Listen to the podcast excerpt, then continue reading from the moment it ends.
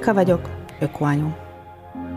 Reggelire felvágott kenyérrel, ebédre töltött csirke, némi körettel, vacsorára csak valami egyszerű. Legyen mondjuk virsli. Ismerős a menü? Mióta a húsból bármikor elérhető tömegciklet és a hétköznapok részévé vált, többet fogyaszt belőle egy átlag vásárló, mint ami optimális, illetve egészséges lenne. A hús előállításának ökológiai lábnyoma nagyon nagy. Az állattartás rengeteg vizet igényel. Egy kilogramm hús előállításához átlagosan százszor több vizet használnak föl, mint egy kilogramm haszonnövény termesztéséhez. Egy kiló csont nélküli marhahús előállításához például 15 ezer liter vízre van szükség. Tegyél jót a bolygóval és magaddal is. Egyél kevesebb húst.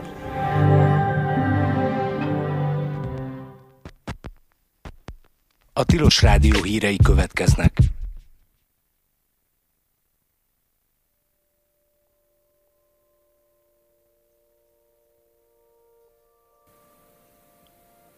A Bartók Bélával díszített zöld 1000 forintos és az Adi Endrét ábrázoló lila 500-as bankjegyeket 2019. szeptember 1-én lehet utoljára beváltani. Ezek az utolsó olyan bankjegyek, amelyeken művészek szerepelnek. Azóta hadvezérek, politikusok, királyok vannak a tárcánkban. A régi zöld Bartók helyett már hosszú ideje Mátyás van az ezresen, de ez is várja az átváltási határnapját. Az MNB bankjegysere programjának keretében az elmúlt években minden címlet megújult, ezek egységes biztonsági elemeket kaptak, néhányuknak a színe is más lett. Ha a bevonást követő három év után is rábukkanunk egy kötek bankjegyre, akkor sincs ok az aggodalomra, még húsz évig ugyanis átveszik és beváltják, de szűkíti a lehetőségeket, hogy erre kizárólag a jegybank lakossági pénztárában van lehetőség, vagyis a Pesti belvárosban. Vagy feladhatjuk postán sok pénzért. Arra nézve nincs megkötés, hogy a legfeljebb hány darab vagy milyen névértékű bankjegyet lehet egyszerre átváltani. A következő határidő október 31-e, addig lehet fizetni a régi 500-assal, december 31-ig pedig a régi 10 ezres bankjegyel. A világ száz legjobb illusztrátorát bemutató új Tassen albumban egy magyar alkotó, Valló Berta is helyet kapott. A Londonban élő 24 éves magyar grafikus a Facebookon adta hírül, hogy őt is beválogatták a kötetben szereplők közé, Honlapja szerint analóg és digitális technikákat vegyesen használ, és munkáiban leginkább az identitásképzés és a női szexualitás kérdései foglalkoztatják a fogyasztói társadalom keretei között. Érdekli a branding és az animáció is, de fő területe a grafikus illusztrációk készítése, az emberi viselkedések, cselekvések, érzelmek megfigyelése alapján. A legjelentősebb képzőművészeti kiadónál megjelent 600 oldalas színvonalas könyv már elérhető. Valló Berta rajzait az Artportál cikkében, vagy a művész honlapján tudjátok nézegetni, ahol az is kiderül, hogy a most nyári rövid budapesti látogatások után épp milyen rajzok készültek az utcán látottak alapján. De az elmúlt években már tervezett csoki papírt is, izlandi népi motivumok alapján. Az oldal bertavalló.com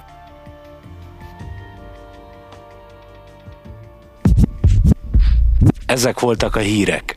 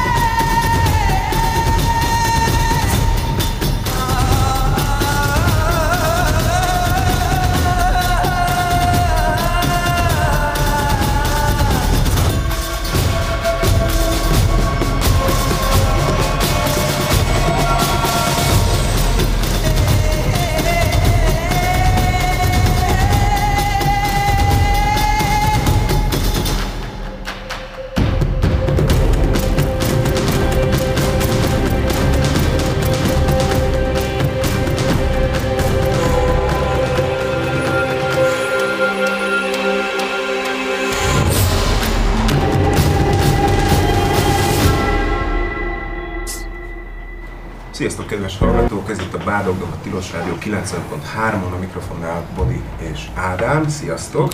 A mai vendégünk pedig az átlátszósok, közülük is Horn Gabriella, Katus Eszter és Bátorfi Attila, valamint köszöntjük itt a stúdióban Horváth András, volt novelemzőt. És kezdjük is egyébként veletek, én azt mondom. Ez a Microsoft botrány, ami kirobbant most az elmúlt hát, hetekben, itthon egy kicsi késéssel, mint ahogy egyébként Amerikában. Ugye annyit kell tudni röviden az ügyről, mondom a kedves hallgatóknak, hogy az Egyesült Államok Igazságügyi Minisztériuma 8,7 millió dollárra bírságolta a szoftvercéget, amiért a magyar leányvállalata manipulált állami beszerzésekben volt cinkos 2013 és 2015 között. És hát akkor meséljetek egy kicsit kérlek erről az ügyről, hogy egyrészt hogy jutott el hozzátok, mire jutottatok, és, és hogy nézett ki ez a kooperáció az átlátszó keretein belül? Mm, gyorsan köszönöm. Sziasztok, és át is adom a szót Andrásnak. Én az András Horváth András egy blogbejegyzésében láttam azt, hogy plusz információt tett az addig kiderült tényekről, és felsorolta azokat a cégeket, az állami szervezeteket, akik érintettek lehetnek. Ez egy fontos mondat, hogy lehetnek, ugye egy eljárásnak kell majd megvizsgálni, hogy mik azok, amik érintettek. És András, mondd el, légy szíves, hogy, hogy te hogyan találtál ezeket. Sziasztok, üdvözlök mindenkit! Nagy, nagyon röviden tényleg összefoglalva, hogy mi is történt itt arról van szó, hogy a Microsoft, ha nagyvállalatoknak értékesít, vagy kormányzati szerveknek, akkor mind, bárhol a világon kedvezményekkel adja, hogyha nagy mennyiségben vásárolnak. Ez teljesen természetes folyamat, így kellett volna ennek lenni Magyarországon. Egy is indult a Microsoftnál, viszont ahelyett, hogy megkapták volna ezt a kedvezményt a, a kormányzati szervek, egy céghálón keresztül lenyúlták ezt a pénzt, és elosztották egymás között. A Microsoft vizsgálata, illetőleg igazságügyi vizsgálata is megállapította, hogy ezeket a pénzeket pedig vesztegetésre használták. Ez az amerikai igazságügyi minisztérium. Amerikai, hát igen, sajnos az amerikai igazságügyi, erről majd beszélhetünk egyébként, hogy itt már a magyar hatóságoknak jóval előbb lépni kellett volna, és észre kellett volna venni ezt a történetet, csak hát ugye ahogy a, ahogy a mi rendszerünk működik, ez nagyon jó példája annak, hogy, hogy miért nem történt így, illetőleg, illetőleg hogy milyen a rendszerünk. Ugye arról volt szó, hogy Polt Péterék vizsgál látták volna az ügyet, csak bűncselekmény gyanúja hiányában. Mi is pontosan erre a Igen, a bűncselekmény gyanúját, nem látták bűncselekmény gyanúját, és ezért megszüntették talán, vagy nem is indították le. Na, az a helyzet, hogy igen, tehát két, két fázisa volt ennek az egésznek. Ez az egész történet nem most kezdődött, hanem erről már kiszivárogtatott a, úgy tudom, hogy a napi.hu 2018 elején két cikkben ö, olyan információkat, amit csak egy komolyabb vizsgálatból származhatott. Itt már megnevezésre került az ORFK meg, meg a NAV, ö, és ö, a történet nagyjából ö, le is lett írva. Itt, ö, Bocsánat, András, az ORFK és a NAV hogyan jelent meg ebben a történetben? Tehát nem mint hatóság, hanem mint szerződő fél? Igen, hát igen. Igen, igen, igen ez, ez, jó, ez, ez nagyon jó észrevétel, itt nagyon érdekes lesz. Ezért gondolom, hogy ez is akkor lehetett, hogy nem rendeltek el már 2018-ban nyomozást, ilyen információk alapján már meg kellett volna indítani, viszont a feljelentés alapján, amit akkor tett valaki, elutasították ezt a nyomozást. Ahhoz, hogy végül is meginduljon ez a nyomozás, az kellett, hogy megjelenjen a az igazságügyi eh, minisztérium honlapján, meg a tőzsdefelügyelet honlapján a hivatalos információ, és ezzel már nem tudtak mit csinálni eh, Polt Péterék sem. Eh, eltelt egy-két hét, amíg lefordították azt a, azt a, mm, az, azokat a dokumentumokat, ami hát egy angolul tudó embernek egy pár órát vesz igénybe maximum. Nem biztos, hogy a legfőbb ügyésznek kötelessége Igen, de hát azért van... Vannak körülött, akik esetleg... Igen, igen, igen, igen, de, de ez nyilvánvaló, hogy inkább egy kis időhúzás volt, és illetőleg az, a, az irányba próbálta tájékozni, hogy mik a lehetőségeik, ki tudnak ebből az egészből bújni. Nekem nem volt kérdés, hogy elrendelik a nyomozást, most pár napja be is jelentették, hogy elrendelik a, elrendelték a nyomozást. Hogy ennek mi lesz a vége, hát az, az, az, azt, az, azt nem tudjuk, azért ismerjük, hogy amikor ö, politika közeli emberek ö, vagy kormányzati tényezők vannak ebben az ügyben, ö, akkor azért nem olyan alap alaposak a vizsgálatok, de azért egy hivatalos hatósági amerikai vizsgálat, aminek az eredményét, hogy vesztegetés volt, a Microsoft is elismerte és a büntetést kifizette, ott nagyon nehéz lesz valami olyan megállapítást, hogy hát itt nem történt semmi, meg csak a cégek voltak ebben az egész történetben benne. Nekem erről a sztoriról eszembe jut a a néhány évvel ezelőtti kitiltási botrány. Ugye hasonló olyan szempontból, hogy akkor is az Egyesült Államok hatósága bizonyos magyar személyeket kitiltott, tehát az ottani gyanú alapján hozott egy döntést, ami után itthon kellett volna, hogy lefolyjanak különböző vizsgálatok. Most ebből a szempontból hasonló, hogy ismét az amerikai hatóság egy magyar érintettség nyomán kezd korrupciós ügyet feltárni, nyomozni az ügyben. Csak most talán ez a különbség, hogy most már itthon is elkezdődtek ezek a nyomozások, és lehet akár a kettő között az is különbség, hogy ez eredménye is vezet majd? Nagyon sok párhuzam van a kitiltási botrányjal. Ö, ott is indult egyébként nyomozás, volt egy úgynevezett kitiltási per, lehet, hogy már sokan nem emlékeznek rá. Ö, a Tábor Viktor volt a vádlott, most el is ítélték egy, más, egy megismételt eljárásban is, de gyakorlatilag ott is a, a fő csapás irány, tehát a NAV vezetőket nem érintette ez a vizsgálat. Tábor Viktor, micsoda?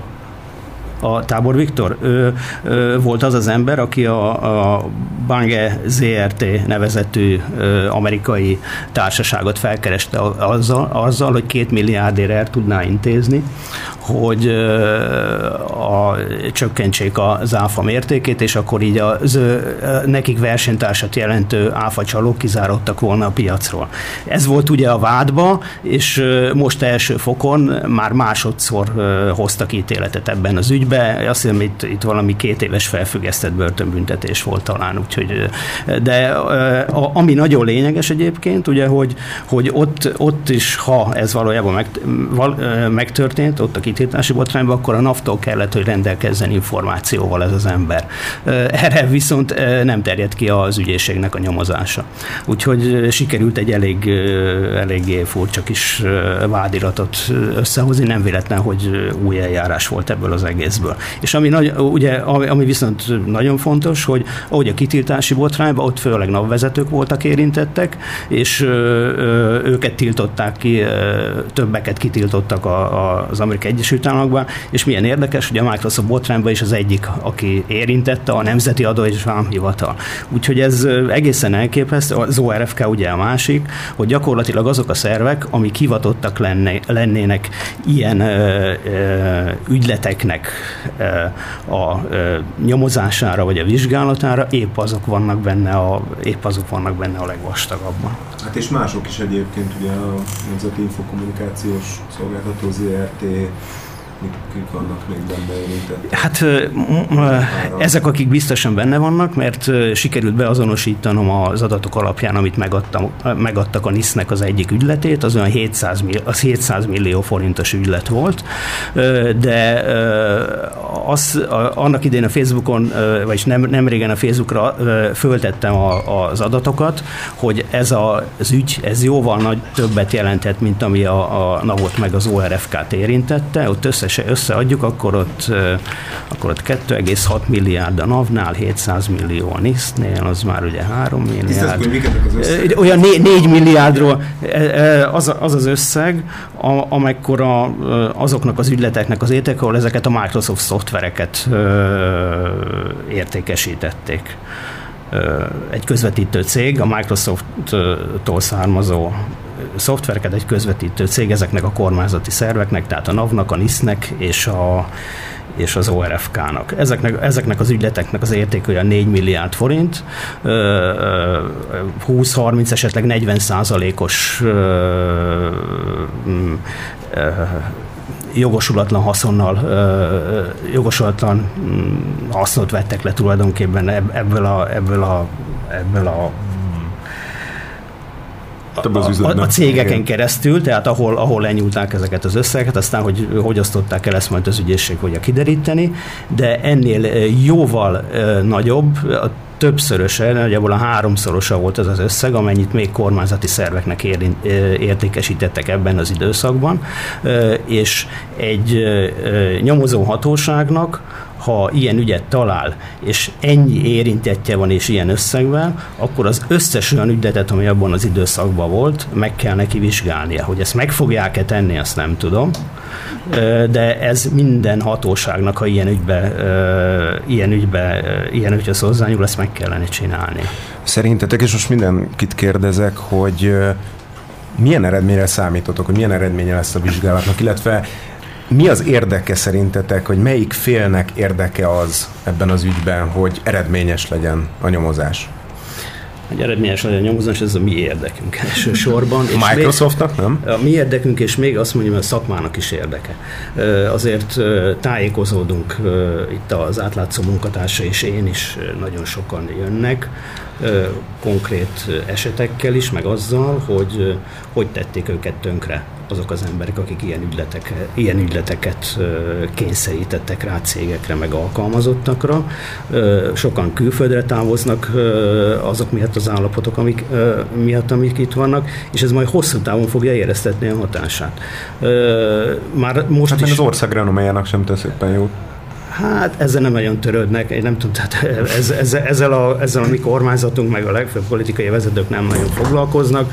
Ők el tudják adni a migránsnak, meg sorosnak ezeket, a, ezeket az ügyeket gyakorlatilag, és amíg megvan az a két millió szavazótábor, addig nem nagyon érdekli őket. A másik fele meg, ami, ami azért ilyen ügyletekbe is előjön, ugye az, ezek, azok, a, azok a piszkos gazdaság érdekek, amik már nagy politikai érdekek is, gyakorlatilag nagy politikai üzleti érdekek, és ilyen ilyenkor az is vezetheti a hatóságok kezét, és nem csak Magyarországon sajnos, hogy, hogy milyen gazdasági kár érheti az adott nemzeteknek a nagyvállalatait. Úgyhogy ez egy, ez egy szomorú dolog, de így van, de mondom, hogy az meg a másik fele, hogy, hogy mindenképpen jó lenne, ha valami tisztulás lenne, ha most konkrétan az informatikai szektorról beszélünk, hogy azok az emberek, akiknek, akik ezt kitalálták, akik ezt ráerőszakolták az egészre, akik megvásárolták a kormányzati szereplők, azokat tűnjenek el ebből a szektorból. Ha nyilvánvaló, hogy Magyarországon élünk, ez, valahova el fogják őket tüntetni. Ezt akartam kérdezni, hogy reális következmények Egyébként azok az emberek, ha konkrétan a Microsoft űrre beszélünk, két embernek megjelent a neve a sajtóba akik felelősei lehetnek ennek az egésznek, de majd a konkrét vádat, majd azt, a, majd azt az ügyességnek kell kimondania. Ezt a két embert először mi meglepő, ugye, háttérkormányzati szervekbe helyezték el, de már egyik sincs ott, és én úgy tudom, hogy egyelőre mind a ketten... Tehát a botrány követve Igen, tehát egy, egy, egy, egy, rövid id, igen, egy rövid ideig elhelyezték őket, de úgy néz ki, hogy most partvonalon kívül van mind a kettő. Tehát, hogyha az egésznek az lesz a következő, hogy ezek az emberek többet ilyen, ilyet nem csinálhatnak, mert kényelmetlen annak a politikai, politikai hatalomnak is, amelyik biztosítja a hátteret ez, vagy ami a bűnetlenséget biztosítja, már az is, egy, az is egy eredmény. Ha ezt elérjük, akkor ez nagyon jó, de ehhez az kell, nem elég, hogy ráhagyjuk ezt az egész történetet az ügyészségre, hanem nagyon komolyan dolgozni kell oknyomozóknak a következő hónapokban e, e, ezen, mert az ügyészség addig addig fog elmenni, amíg, amíg azt látja, illetve ott fog megállni, ahol, ahol már nem tapasztal ellenállást. Tehát ha mi itt nagyon ügyesek vagyunk a, a, ezen az oldalon, és már látunk nagyon sok dolgot, olyan, olyat is, amiről még eddig nem beszéltünk, és szerintem ez a következő hónapokban ezt terítékre fog kerülni, akkor, akkor, akkor lehet, hogy komolyabb következménye is lesz ennek az ügynek egy további Ennek a konkrét ügynek folyamat? a kapcsán, ennek a konkrét ügynek a kapcsán is és ebben a szektorban más hasonló jellegű szóval. kapcsán is. Nagyon sokat sejtett. Ja, igen, ott tartottunk, hogy, hogy Eszter szerinted egyébként mi, mi várható ennek az ügynek a végén, és, és szerinted van-e olyan, akinek érdekében áll, hogy ez a dolog rendeződjön? Jogállamisághoz. Nem nagyon minden. tudok mást már hozzátenni az elhangzottakhoz, valóban mindenkinek érdeke lenne, nyilván aki benne van, annak már kevésbé, hogy kiderüljenek a pontos részletek. Hát eddig Magyarországon nagyon ritka volt, vagy aminek lett úgy igazán következménye, úgyhogy én meglepődnék, ha ennek lenne, de hát legyen így. Hát nem milyen következménye lehet, ugye most Pol, nem lennék amúgy sem Pol Péter helyében, de most különösen, mert ugye, hogy ha megint arra az eredményre jut az ügyesség, hogy nincs itt semmi látnivaló, akkor, a, akkor az azért kellemetlen, ha viszont eredményre jutnak, akkor meg ott lesz a jogos kérdés, hogy te eddig mit csináltatok, tehát miért kellett az Egyesült Államoknak közbeavatkoznia. Ehhez, tehát ez mindenképpen ilyen, ilyen, ilyen harapófogó, vagy nem is tudom, de hát ez nekik, már legyen. Nekik, nekik, nekik, igen, ide, nekik, ide, nekik farapófogó ez nekik, most egyelőre nekik. Igen. Igen. Problémájuk, van olyan félelmem, hogy ezt a balhét majd olyan emberekkel akarják elvitetni, akik, hogy is mondjam, csak de a, na, valószínűleg benne voltak, de azért nem ők a legnagyobb főkolomposai ezeknek, a, ezeknek az ügyeknek. És a harmadik, amit András is említett, hogy igen, ez a Microsoft, de van még körülbelül 50 olyan cég, ahol valószínűleg hasonló nyomozás, valami hasonló eredményre vezetne, adott esetben ugyanazokat a szereplőket is találnánk egy-két helyen. Te tudsz valamit? Nem, csak logikusan végig gondolván, hogy igen, én nehéz elképzelni, hogy csak a Microsoft esetében Igen, tehát hogy mennyi informatikai igen. beszerzés van egy-egy állami vállalatnál, vagy egy állami háttérintézménynél. Most mindent felvásárolnak úgy, hogy eltüntetik De most már igen, igen most már lassan minden, de ugye nem csak Microsoft termékeket használnak ezek, a, ezek a, a, az állami szervezetek, hanem egész. Majd a Microsoft és Mészáros és Mészáros Kft. fúziója esetleg majd. Egyébként vannak, most hétvégén egyébként, tudom, hogy csak távolról kapcsolódik egyébként ide, de hétvégén voltam egy konferencián, mindegy, hogy, hogy, hogy hol, az újságíró konferencián külföldön, és... Ligában, nem? Tessék? Nem Ligában voltál te azt mondták, hogy erre nem, tehát hogy az konkrétan nem szabad elmondanunk, hogy hol, hol, hol, hol volt. Nagyon nehéz. Igen, a igen, a Bodoki ezt kitette, hogy ráadásul OCCRP konferencián voltunk Rigában, és ott volt egy workshop, ami, ami arról szólt, hogy az accountingokban, tehát a pénzügyi adatokban hol, hol van elrejtve a, a súsmos, de nem is ez a lényeg, hanem az, hogy minél keletebbre, illetve délebre mennek ezek a, ezek a vállalatok, mint a Vodafone, a Microsoft, stb., annál többször találunk vegyes tulajdonokat. Felveszik a helyi sajátosságokat. Ez tehát, pontosan így van, ahogy mondja. Igen. Alkalmazkodnak. alkalmazkodnak. Igen, teljesen, teljesen adapt, adaptívak a, a helyi környezethez. Tehát hát az, a nagy hogy... is volt egy botránya, hol Montenegróban? Hol? A, hát a nagy magyar volt telefontársaság. Telekomnak, a ja, Telekomnak, igen. mondani, az OCCRP-t ki lehet mondani, de a nagy magyar telekommunikációs cég nevét. De, de egyébként konkrétan... Le, lezárják az internet. Hát a T-Systems... de, de, de, de a, a, a T-Systemsnek a, a, tulaj, a tulaja gyakorlatilag. Már akiről nem. beszélünk. Már nem. Még, nem. még egyelőre. Még, egy, jó. még egyelőre, nem, igen, mert még folyamatban van az ügylet, de egyébként nagyon érdekes. Tehát, hogy mm, az ügyletek kapcsán, ugye, itt a fiktív értékesítések kapcsán, fiktív értékesítésnek mondom, mert hát egy, való, egy, egy, egy, egy irreális áron történt az értékesítés. Négy céget kizárt a Microsoft a disztribútorei közül, ezek közül kettő már mészáros érdekeltség, illetve a, illetve a T-Systems az... T-Systems, Azután, csak kizárták, vagy már akkor az volt? Utána, utána után, kizárás után. Tehát az az érdekes, hogy ez a társaság ez felszívja azt a portfóliót, ami ilyen ügyletekben benne volt. És az a gyanúm egyébként, hogy ez a systems kapcsolatban most jó, de a T-Systems elő fog még jönni szerintem sok ügylet kapcsán. Microsoft, Microsoft szoftvereket is értékesített ebbe az időszakban, nem ezeknek a szervezeteknek, hanem másnak.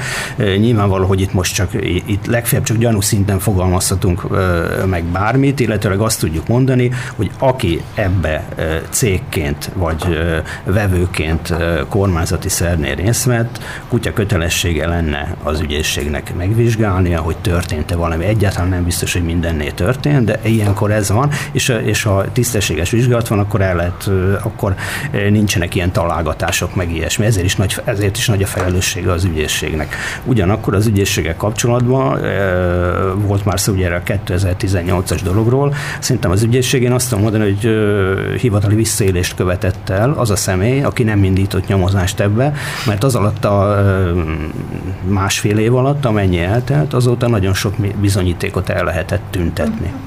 Úgyhogy, úgyhogy és ugye itt a, itt a jó példa Romániában, Romániában ennél jóval kevesebb információ alapján csuktak le minisztert, és fogtak perbe több száz embert, éppen ugyanilyen Microsoft botrán kapcsán, de úgy hallottam, hogy, hogy, hogy Romániában, vagy a Microsoftnál is magyar modellként beszélnek már erről az egész történetről, úgyhogy ez, ez én mondjuk nem csodálkozom.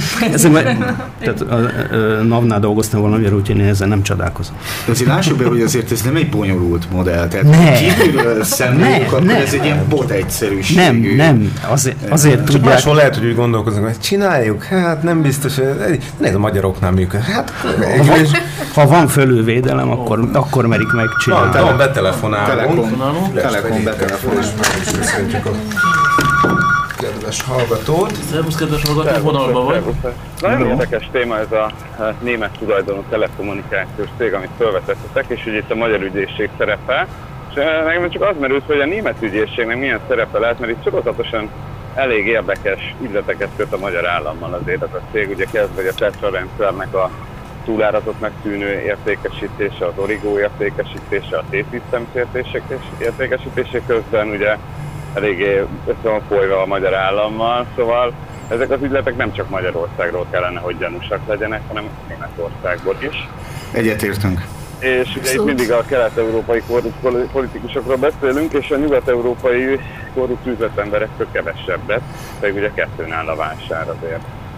Tehát senki nem kényszeríti ezeket a cégeket ezekbe a ügyletekben. Hát Nyugat-Európa most ez esetben amerikai Hát vagy Amerika, igen, és ugye azért az is elég kétséges, hogy ilyenkor a Microsoft, ugye Amerikában van egy ilyen vizsgálat, kell fizetni egy kis pénzt, aztán minden mehet tovább. Tehát hogy igazából ez egy elég érdekes jogi helyzet, hogy gyakorlatilag tudunk róla, hogy volt egy bűncselekmény, csak senkit nem ítélnek el érte, hanem a cég fizet. Tehát, hogy ez, ez azért kicsit necces. Azért, azért ez nálunk is megvan. A költségvetési csalásnak annak a, aznak a fajtájánál, ahol bevétel eltitkolás van, ha valaki még a vádirat benyújtása előtt megfizeti ezt az összeget, akkor mentesül a felelősségre vonás alól. A másik viszont előtt megfizeti ezt az összeget, akkor mentesül a felelősségre vonás alól.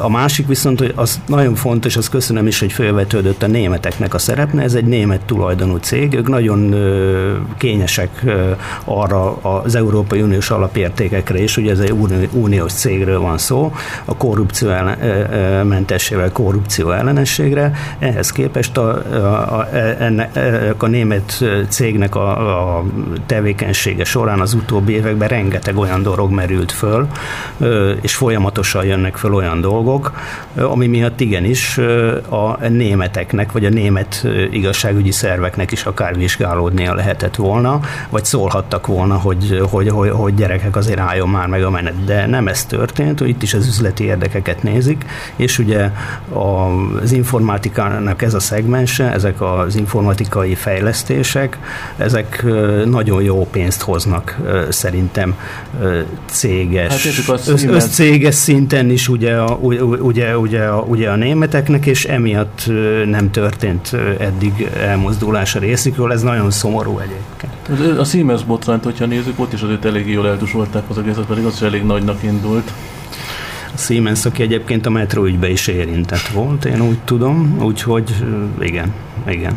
Talán kijelenthetjük, hogy az itt a különbség, hogy míg külföldön, nyugaton cégek, vállalatok érintettek ilyenekben legtöbbször, tehát privát szektorban, addig itthon az állami szektorba gyűrűzik be ez a korrupció elég látványosan. Hát mondjuk, is. ha erre jövünk keletre, akkor még, még akkor, akkor, akkor igen, és az a helyzet, hogy például ez a disztribútori rendszer is például. Nagyon, mert ez nem egy ördögtől való dolog, ugye, ha bejön ide, ide egy külföldi cég, akkor általában a számításokai termékeket időtlen idők óta disztribútorokon keresztül értékesítik, valami kedvezményt kapnak ezek a cégek, és akkor a, a, ezt a, a, ezzel a, ebből a haszonból tudnak élni. Viszont ebbe az is benne van, hogy azokat a tárgyalásokat, amit ilyen ügyekben le kell folytatni, hogy ez az üzletmenet jól, jól menjen, meg minél többet lehessen értékesíteni, minél jobb áron. Ezek e, e, távol tartja magát a, a, az anyavállalat, távol tartja magát a, a külföldi cégnek az anyama, és ezt rábízza a magyar társaságokra. És akkor ö, ö, így, ez sajnos így mossa kezeit, és, ö, és azt mondja, hogy ez a ti dolgotok, azért kapjátok ezt a kedvezményt, hogy ezt ti elintézzétek. Sajnos ez is, ez is benne van a pakliba, és ahol, és még egy nagyon fontos, ahol úgy működnek a hatóságok, ahol nincsenek autonóm hatóságok, ahol védett, ennyi védett cég van a rendszerben, ott, ott, ott történnek ezek. Tehát teljesen mindegy, hogy milyen konstrukció van, ha, ha van egy jogállami működés az egész mögött, vannak tisztességes autonóman működő szervezetek, akkor, akkor ezeket meg lehet akadályozni, és minél inkább keletre megyünk, annál kevésbé van ilyen. Magyarországra eljutunk, akkor meg aztán. Igen, láthatjuk is, hogy milyen állami cégek érintettek. Igen, tessék?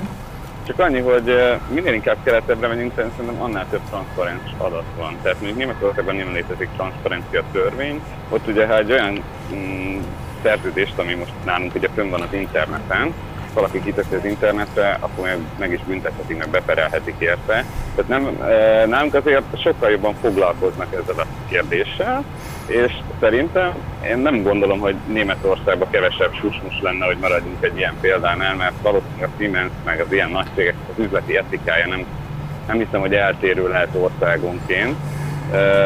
De én azt mondtam, hogy állami, állami szintre begyűrűződés nem annyira jellemző. Ezekben az országban, Nyugat-Európa legtöbb országában gyakorlatilag nem létezik olyan szintű transzparencia, mint, mint, mint a kelet-európai országokban. Tehát közbeszerzési adatbázisok, szerződésektől töltve. Tehát ezek, ezek nincsenek. Tehát de hogy nem, hát azért van nézed, ez, ezek, ezek, Svédországot ezek, megnézed ott. De nincsenek uh, olyan uh, cégnyilvántartások. A cégbeszámolók a legtöbb nyugat-európai ország, mondjuk vegyük Ausztriát, ahol még fizetősen se lehet megnézni egy cég árbevételét. Tehát ez egy teljesen abszurd. Tehát, uh, uh, tehát olyan szintű transzparencia hiány van, és erről, és erről érdekes, hogy ugye nem nagyon beszélnek, tehát ott sokkal kevesebbet lehet tudni ezekkel az állammal között szerződésekkel. Ezek nincsenek fönn az interneten, mint nálunk, tehát nem is lehet utánuk annyit nyomozni, mint nálunk. Vagy De figyelj, valamit... beszélünk, hanem mondjuk ugye Szlovákiában addig nem érvényes egy szerződés, ami nincs fenn az interneten. Németországban kihoztak egy ilyen szerződést, amit mondjuk a ottani telekommunikációs cég az állammal, akkor az, az, az, az, az teljesen törvényszerű valamit valamiért, lehet, hogy ott azt mondod, hogy itt nagyobb a transzparencia, e, ebbe egyáltalán nem vagyok biztos. Ilyen részletekben igen, amit mondtál, például a cégnyilvántartásban, de azt is most szigorították például. Most hát fog kijönni egy kormányrendelet, amiben... amiben... A cégeknek nyilvánosak a a többi cégről kb. annyit lehet tudni, hogy Na, na most hagyd mondjam, hogy ilyen, ilyen primitív megoldások, amit mondtad, hogy ez borzasztó egyszerű, meg primitív egyébként, ezt azért nem mennék meg, megcsinálni Nyugat-Európa országoknak, mert ott a hatóságok azonnal. Itt viszont, itt viszont legyen transzparensebb az egész, legyen fönn több adat, mert, mi, mert a hatóságok helyett itt mi dolgozunk gyakorlatilag. Nagyon szomorú, és ezt lehetett megfigyelni egyébként a nagybotrányban is, és most is ez lesz, hogy innen kintről az oknyomozó újságírók, egy, egy, mások, akik ilyen, ilyen dolgokkal foglalkoznak, sokkal tovább eljutnak, mint maguk a magyar hatóságok. És én azt mondom, hogy nagyon oda kell rájuk figyelni, mert az utóbbi időben itt vannak a TAO pénzek, de lehetne mást is mondani, van egy olyan tendencia, hogy megpróbálják szűkíteni ezeket a lehetőségeket. Tehát itt a hatóságok is gyengék, meg nem vézik a dolgokat. Meg mi... a, ugye ezért védik magukat, mert mutatják, hogy Németországban még ennyi sincs.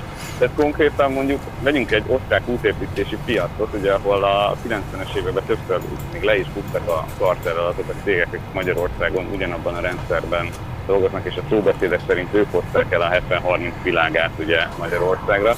Tehát sokszor úgy csinálunk, mintha ezek a cégek, ezek, ezek otthon is ugyanígy működnek gyakorlatilag csak legfeljebb komplexebb rendszerek. Uh-huh. Én egészen biztos vagyok benne, hogy otthon is ugyanígy működnek ezek a cégek. Ebben nem vagy, nincs akkor a rálátásom, de azt tudom a, a múltamból, hogy azt láttam, hogy amikor ide jönnek külföldi cégek, multinacionális cégek, akkor rögtön alkalmazkodnak ahhoz a helyzethez, ami van, és kihasználják azokat a lehetőséget. Ha itt mindenki adót csal, akkor az a cég is adót fog csalni. Ha, ha, ha tudja, hogy a, hogy, hogy, hogy a hatóság úgysem lépnek föl ellene, mert ezt meg lehet oldani, akkor, akkor, akkor, akkor azt fogja csinálni, amit azért otthon nem, és még egyet, hogy a közbeszerzési adatbázist mondtad, azokat, azokat az adatokat, amelyek uniós pénzeket érintenek, már pedig azokkal az ügyetől, amikről beszélünk, konkrétan a Microsoft ügyletek is mind uniós pénzben mennek, ott kötelező a nyilvánosság. Ott nem csak Magyarországon kötelező, hanem nyilván, nyilván ezek Kogan szabályok, ezzel nem lehet kitérni. Kértem ki Németországból uniós pénzekről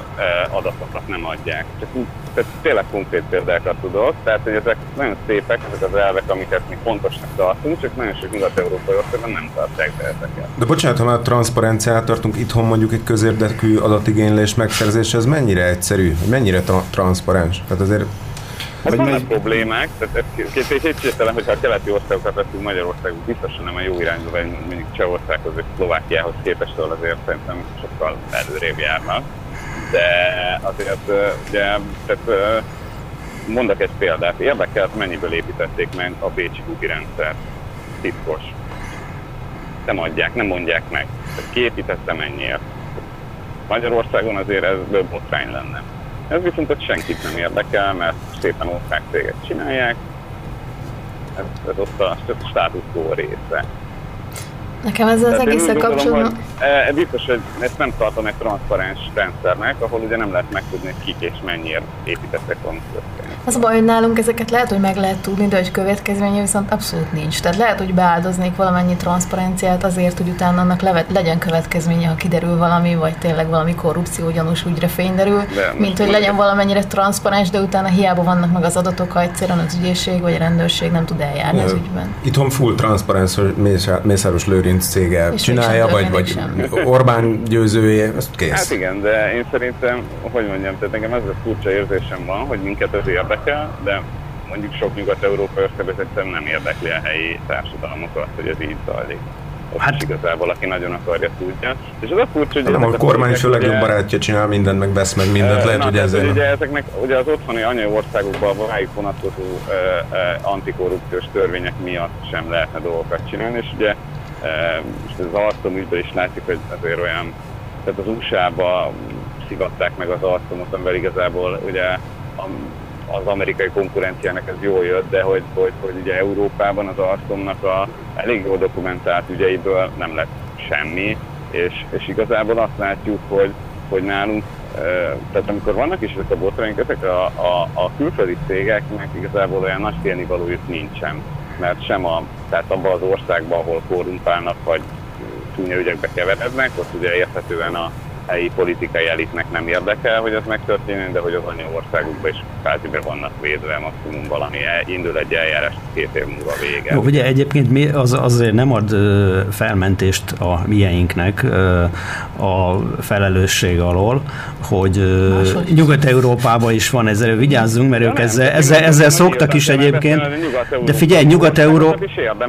De mondom még egyszer, Nyugat-Európában... Őket támogatják ezt a rendszert. Igen, de Nyugat-Európában mondom, az hazai cégek ilyen, mért, ilyen primitív módon nem mernek már csalni, mert ott rögtön rajtuk vannak a nyakukon a hatóságok. Hát meg a jelen konkrét példában is az anyacég hazájában indult el az eljárás. És az az igazság, hogy Nyugat-Európát, ha van is ott olyan, nem rázza meg annyira, meg nem jelent olyan ö, ö, dolgot, a, akár, akár a társadalmi folyamatok, vagy akár a GDP szempontjából, mint Magyarországon. Mert valószínű, hogy minket a korrupció fog a sírba tenni, és ezt nem csak úgy mondom, ezt most nem csak ilyen demagóg, demagóg módon mondom, hanem ezt nagyon sokféleképpen le lehetne vezetni, erre akár külön műsort is lehetne szentelni. Ö, és, és nekünk nekünk nagyon fontos, hogy igen, hogy milyen akkor transzparens legyen, és hogy, és hogy tényleg, a, tényleg a, ezek ellen, a folyamatok ellen Magyarországon szinte már a nyilvánosság az egyedüli fegyver. Hát igen, és minél, minél, minél... A cégeknek nincs érdekében, tehát hogy így, tehát hát az... mondom csak, hogy amikor beszámolunk a korrupció, mindig azt mondjuk, hogy a politikusok voltak korruptak, és nem beszélünk utána nagyon a cégekről. Ó, nem. Hogy, Szerint én ezzel nem értek vele. Nem, hát itt ez közös felelősség. Itt, itt, itt bűntársak, itt bűntársakról van szó. Viszont abban az, abban az egy dologban különbség van, és talán ezért is van kicsit több szó a politikusok felelősségéről, mert ők választott tisztségviselők. Tehát mi juttatjuk őket olyan pozíciókba, ahol ők döntéseket hoznak, hatalmas pénzek fölött rendelkeznek, amiket ellopnak. Tehát ezek után joggal tolódik el egy kicsit a mérleg nyelve, még hogyha nem is feltétlenül jó Hát dolog igen, ez. például ki Felé. mondani azt, hogy azokat a cégeket, akiket külön csípünk, mondjuk egy másik uh, politikai formát, mondja, míg hatalomra ezek a cégek ezek 50 évig nem jutnak megbízáshoz, akik ilyen üzletekben részt vettek. Például azért lehetne ilyen... Ha lesz következő hogy- kormányunk, akkor lehet, hogy, lehet, hogy ez majd Ez kiderül. érdekes, mert más országokban sem próbálkoztak nagyon, tehát azért az látszik, hogy ezek a cégek nagyon ügyesen lobbiznak, Na, na. fogalmazunk így. Hát meg hatni nyilván hatalmas gazdasági erejük is van adott Persze. esetben. A Deutsche Telekomnak például a német állam résztulajdonosa ráadásul, tehát egyáltalán nem mindegy, hogy Hát igen, mondjuk azért... Ugye az ez internetadót is egy kicsit sikerült meg. Tehát azért elég nehéz azt gondolni, hogy ez a, ez, hogy a német államnak a jóváhagyása nélkül mennek az ilyen én ügyek. nem képzelem, én el nem tudom képzelni, hogy ez a német állam Igen, jóváhagyása nélkül Én történt nekem volna. innentől kezdve a német politikai elitben is kell ugyanennyi a bizodalom, mint a Magyarország. Nem kell, hogy legyen, egyáltalán nem kell, hogy legyen bizodalmat szerintem a német politikai el- elitben, ugyanúgy a franciában sem kell, hogy legyen, vagy az olaszban sem. Nem, itt nem Schneidig kivál, kiváló modorú, szép nyakkendős üzletemberekről van szó, meg kiváló modorú politikusokról van szó, de ez, ez a látszat nyilvánvalóan. Tehát, De egyébként az, az elején ugye arról beszéltünk, hogy ha már a, a, annyi eredményt el lehet érni, amit te is itt mondtad, hogy ezek többet ehhez a piachoz soha ne férhessenek semmilyen módon hozzá, még tanácsadóként se, mert ugye a, felelő, a következmény az nem nagyon szokott lenni, de ennyi következmény, az is, az is nagyon sokat jelentene. Hát mondjuk lehetne egy ugyanilyen korrupciós listát csinálni. A Mint a navadós lista, vagy Ja, vagy a zöld, igen, zöld dossziét is még ki lehetne dobni meg. A, igen, igen, de van egy fekete könyv is, ami megjelent erről, ugye, ugye, ugye, ugye nem régen ezekről az ügyekről. És hagyd mondjam el, hogy egy kicsit visszatérve még, eh, még a kitiltási botrányra. Ugye, vagy a, mondhatom a napbotrányt is, hogy azért nagyon sok olyan vezető, aki a legfőbb felelőse volt azoknak a dolgoknak, amiről én is nagyon sokat beszéltem annak idén, azoknak vége lett. Azoknak vége lett a közigazgatási karriernek. Mi úgy tudtuk, hogy ezek nagyon komoly előre menetelnek néztek elébe, de nagyon sokan, akiket mi személyesen is megneveztünk, és akik tiltási listán voltak, azok már nem tudnak belejátszani ebbe az egészbe. Igaz, hogy a rendszer az maradt sajnos, maradt sajnos, de valamiféle, valamiféle tisztulás az, az, azért volt, illetőleg olyan informatikai rendszert kellett bevezetni a NAV-nak a botrány kirobbanása után, ami valamennyire vissza tudta fogni például a határon átnyúló áfacsalásokat. Tehát igenis, én azt mondom mindenkinek, hogy na, nagyon is érdemes ezzel az egész foglalko- foglalkozni, ne csak azt nézzük, hogy ennek nincs büntetőgi következménye, igenis már ennek a Microsoft ügynek is van szerintem olyan következménye, bizonyos emberek kiírták magukat erről a piacról, és itt is be fog következni valamiféle tisztulás. Ennél többet szeretnénk persze, de jelen helyzetünkben ez se kevés. Hát meg az is, hogy beszélünk róla, hogy egy kicsit közgondolkodásban elterjedt, hogy tisztában legyünk ezekkel az ügyekkel. El kell mennünk lassan szünetre, kedves hallgató. Nagyon köszönjük, hogy Köszönöm. itt Köszönjük voltál velünk. szépen. Köszönöm. Szép napot, szia! Sziasztok! És hát nagyon reméljük, hogy, hogy valóban ennek az ügynek is lesz remélhetőleg akár büntetőjogi következménye is. Én nagyon köszönöm, hogy velünk voltatok Horn Gabi és Horváth András. Szünet után folytatjuk a többiekkel a meghívást. Maradjatok Sziasztok. velünk. Sziasztok! Sziasztok! Sziasztok!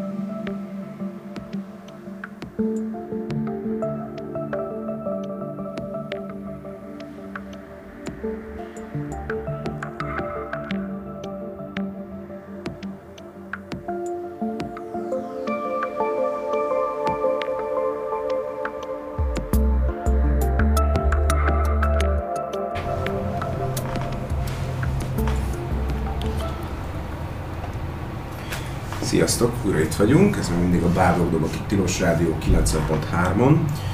Mikrofonnál Bodulas Ádám, illetve hívhattok minket továbbra is a 215 as telefonszámon, és folytatjuk uh, Katus Eszterrel és Bátorfi Attilával az átlátszótól. Szervusztok! Sziasztok! Uh, ugye, ugye Eszter, te dolgoztál azon az anyagon az elmúlt időszakban, ami uh, Garé ról szól, az ottani mérgezett Sőt, ezt tehát külön is üdvözöljük, mert most van először a stúdióban itt. Tényleg, én ezt nem tudtam, hogy ezt akkor most vagy kérdeztem a stúdióban. Én nagy kellene. Itt a stúdióban, én Attila stúdióját. Igen. Szóval, hogy, hogy mérgezett a talajvíz garén, ugye a Greenpeace által uh, kiperelt adatok szerint a talajban és a talajvízben a határérték több tízszeresét, tízezerszeresét, bocsánat, tízezerszeresét mérték, halogénezett aromás szénhidrogénekből 2015-ben, de hogy azóta sem történt egyébként kármentesítés, és hát a térségben az átlagosnál szignifikánsan magasabb a rákos megbetegedések száma. Ez egyrészt hogy, hogy jött veled szembe ez a téma? Hát egyrészt én ott élek Baranyában, úgyhogy nem volt túl nehéz, mivel hogy ezzel azért találkozunk mi még mindig, illetve hát régóta vita tárgya ez, hogy ezzel kinek is mit kellene kezdenie. Hát a helyzet az, hogy nem csak Garén van ez a probléma, hanem Hitason is.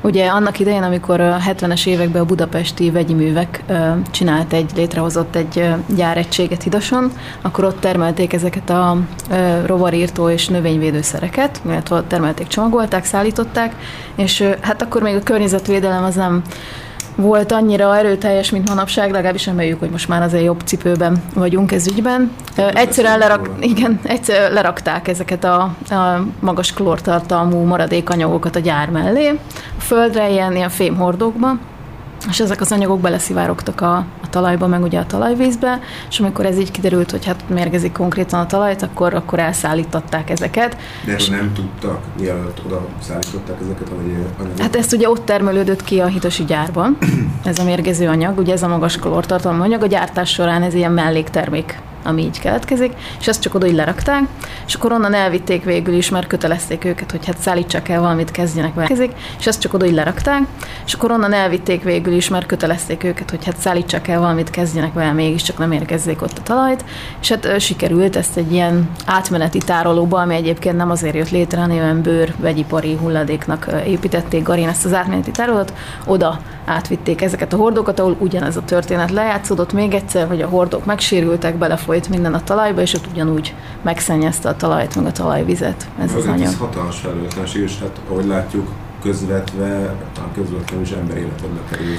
Ez fölmerül a bűncselekmény gyanújázás? Uh, nyilván felmerülne, csak hát ez foglalkozásra körében elköltett veszélyeztetés lenne. De ugyanez, mint a vörös katasztrófa során is felmerül, csak hát kérdés, hogy ilyenekben csak akkor indítanak eljárást, hogyha valami politikai hasznot láttak szerintem belőle, még nem mondom. Itt ugye az a probléma szerintem, hogy nem, tehát nem mondhatjuk ki egyértelműen, hogy annak a, tehát hogy mondjuk a magas rákos megbetegedéseknek a száma az közvetlenül amiatt van. Tehát, hogy nem, tudod ezt bebizonyítani. Igen, igen. Tehát ott a vörös iszap katasztrófán egyértelmű volt, mert az iszap elvitte a házakat, és úgy haltak meg az emberek, de itt nem tudhatjuk százszerzelékük, hogy valóban így van-e. De hát, hogyha beleívódott a talajvízbe a mérgező anyag, és mondjuk ott termelt növények, zöldségek, gyümölcsöket fogyasztottak emberek, akik utána meghaltak, az elég egyértelmű, hogy miért. Hát igen, de akkor sem tudod. Pláne, hogy azért érdekes ez, vagy hát inkább rémisztő, én úgy mondanám, hogy jelenleg ott a gyár, hidasi gyáregység mellett ott van egy földterület,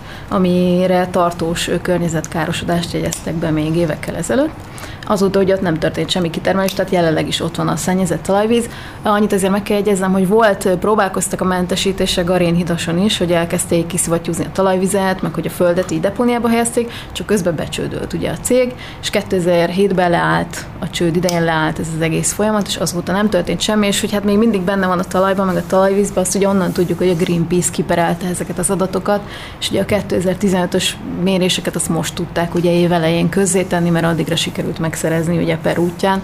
Baranya megyei kormányhivataltól, hogy még mindig ott vannak ezek is, első ilyen mértékben ott vannak a talajban ezek az anyagok. Most hidason a talaj, a talaj elvileg nem szennyezett, csak a talajvíz, hát erre mondták a szakértők, hogy oké, okay, de hát a talajvíz a szivárok, tehát ez nem ott megáll, és akkor ott van, hanem azért így az jön, megy. Tehát, hogy nem tudhatjuk, hogy igazából meddig terjed ki ez a terület, ahol, ahol a szennyezett a talajvíz, és hát ezen a területen azóta konkrétan most éppen búzát meg napraforgót termesztenek. De hát erre mondták, hogy hát nem ér le odáig a növényeknek a gyökere, és hogy nem tudják ezt a vizet felszívni, és azért mm. biztos nincs benne semmi, de azt nem tudjuk, hogy vizsgálja-e bárki átvételkor, amikor a növényeket mondjuk értékesítik, hogy van-e benne ilyen, ilyen vegyi anyag, ugyanis ilyenkor általában sikértartalmat néznek, vagy nedvességtartalmat, tehát az alapvető uh-huh. a búzához ugye fontos dolgokat, de hogy van-e benne mondjuk bármilyen vegyszer maradvány, mert mint ilyen típusú, tehát nem növényvédő uh-huh. anyagra gondolok, ilyen klórtartalmú, ezt nem nézik elvileg.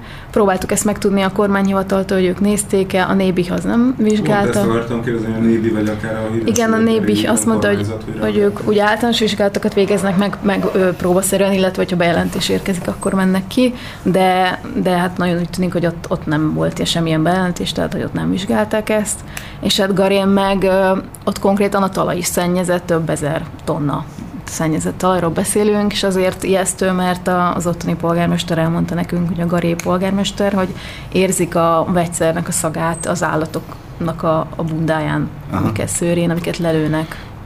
Mennyibe kerül egy ilyen vizsgálat? Az, az Sokba. Tudja, aha. Sokba. Ö, megpróbálták a, a garéjak is ezt így elérni, hogy akkor vizsgáltassák uh-huh. már be, és több helyi, vagy hát Baranya megyei ilyen labort megkerestek ezzel, uh-huh. hogy megmérnék nekik, hogy minek mennyi a tartom, és nem is vállalták, mert hogy se olyan berendezésük nincsen, se olyan készülékük, amivel ezt uh-huh. meg mhm. tudnák rendesen vizsgálni, meg hát olyan költségeket jelentene, ami, amit ott nem tudnak kifizetni se a helyi gazdálkodók. De egy nagyságrendre tudunk számot mondani? Nem, uh-huh. azt sajnos nem.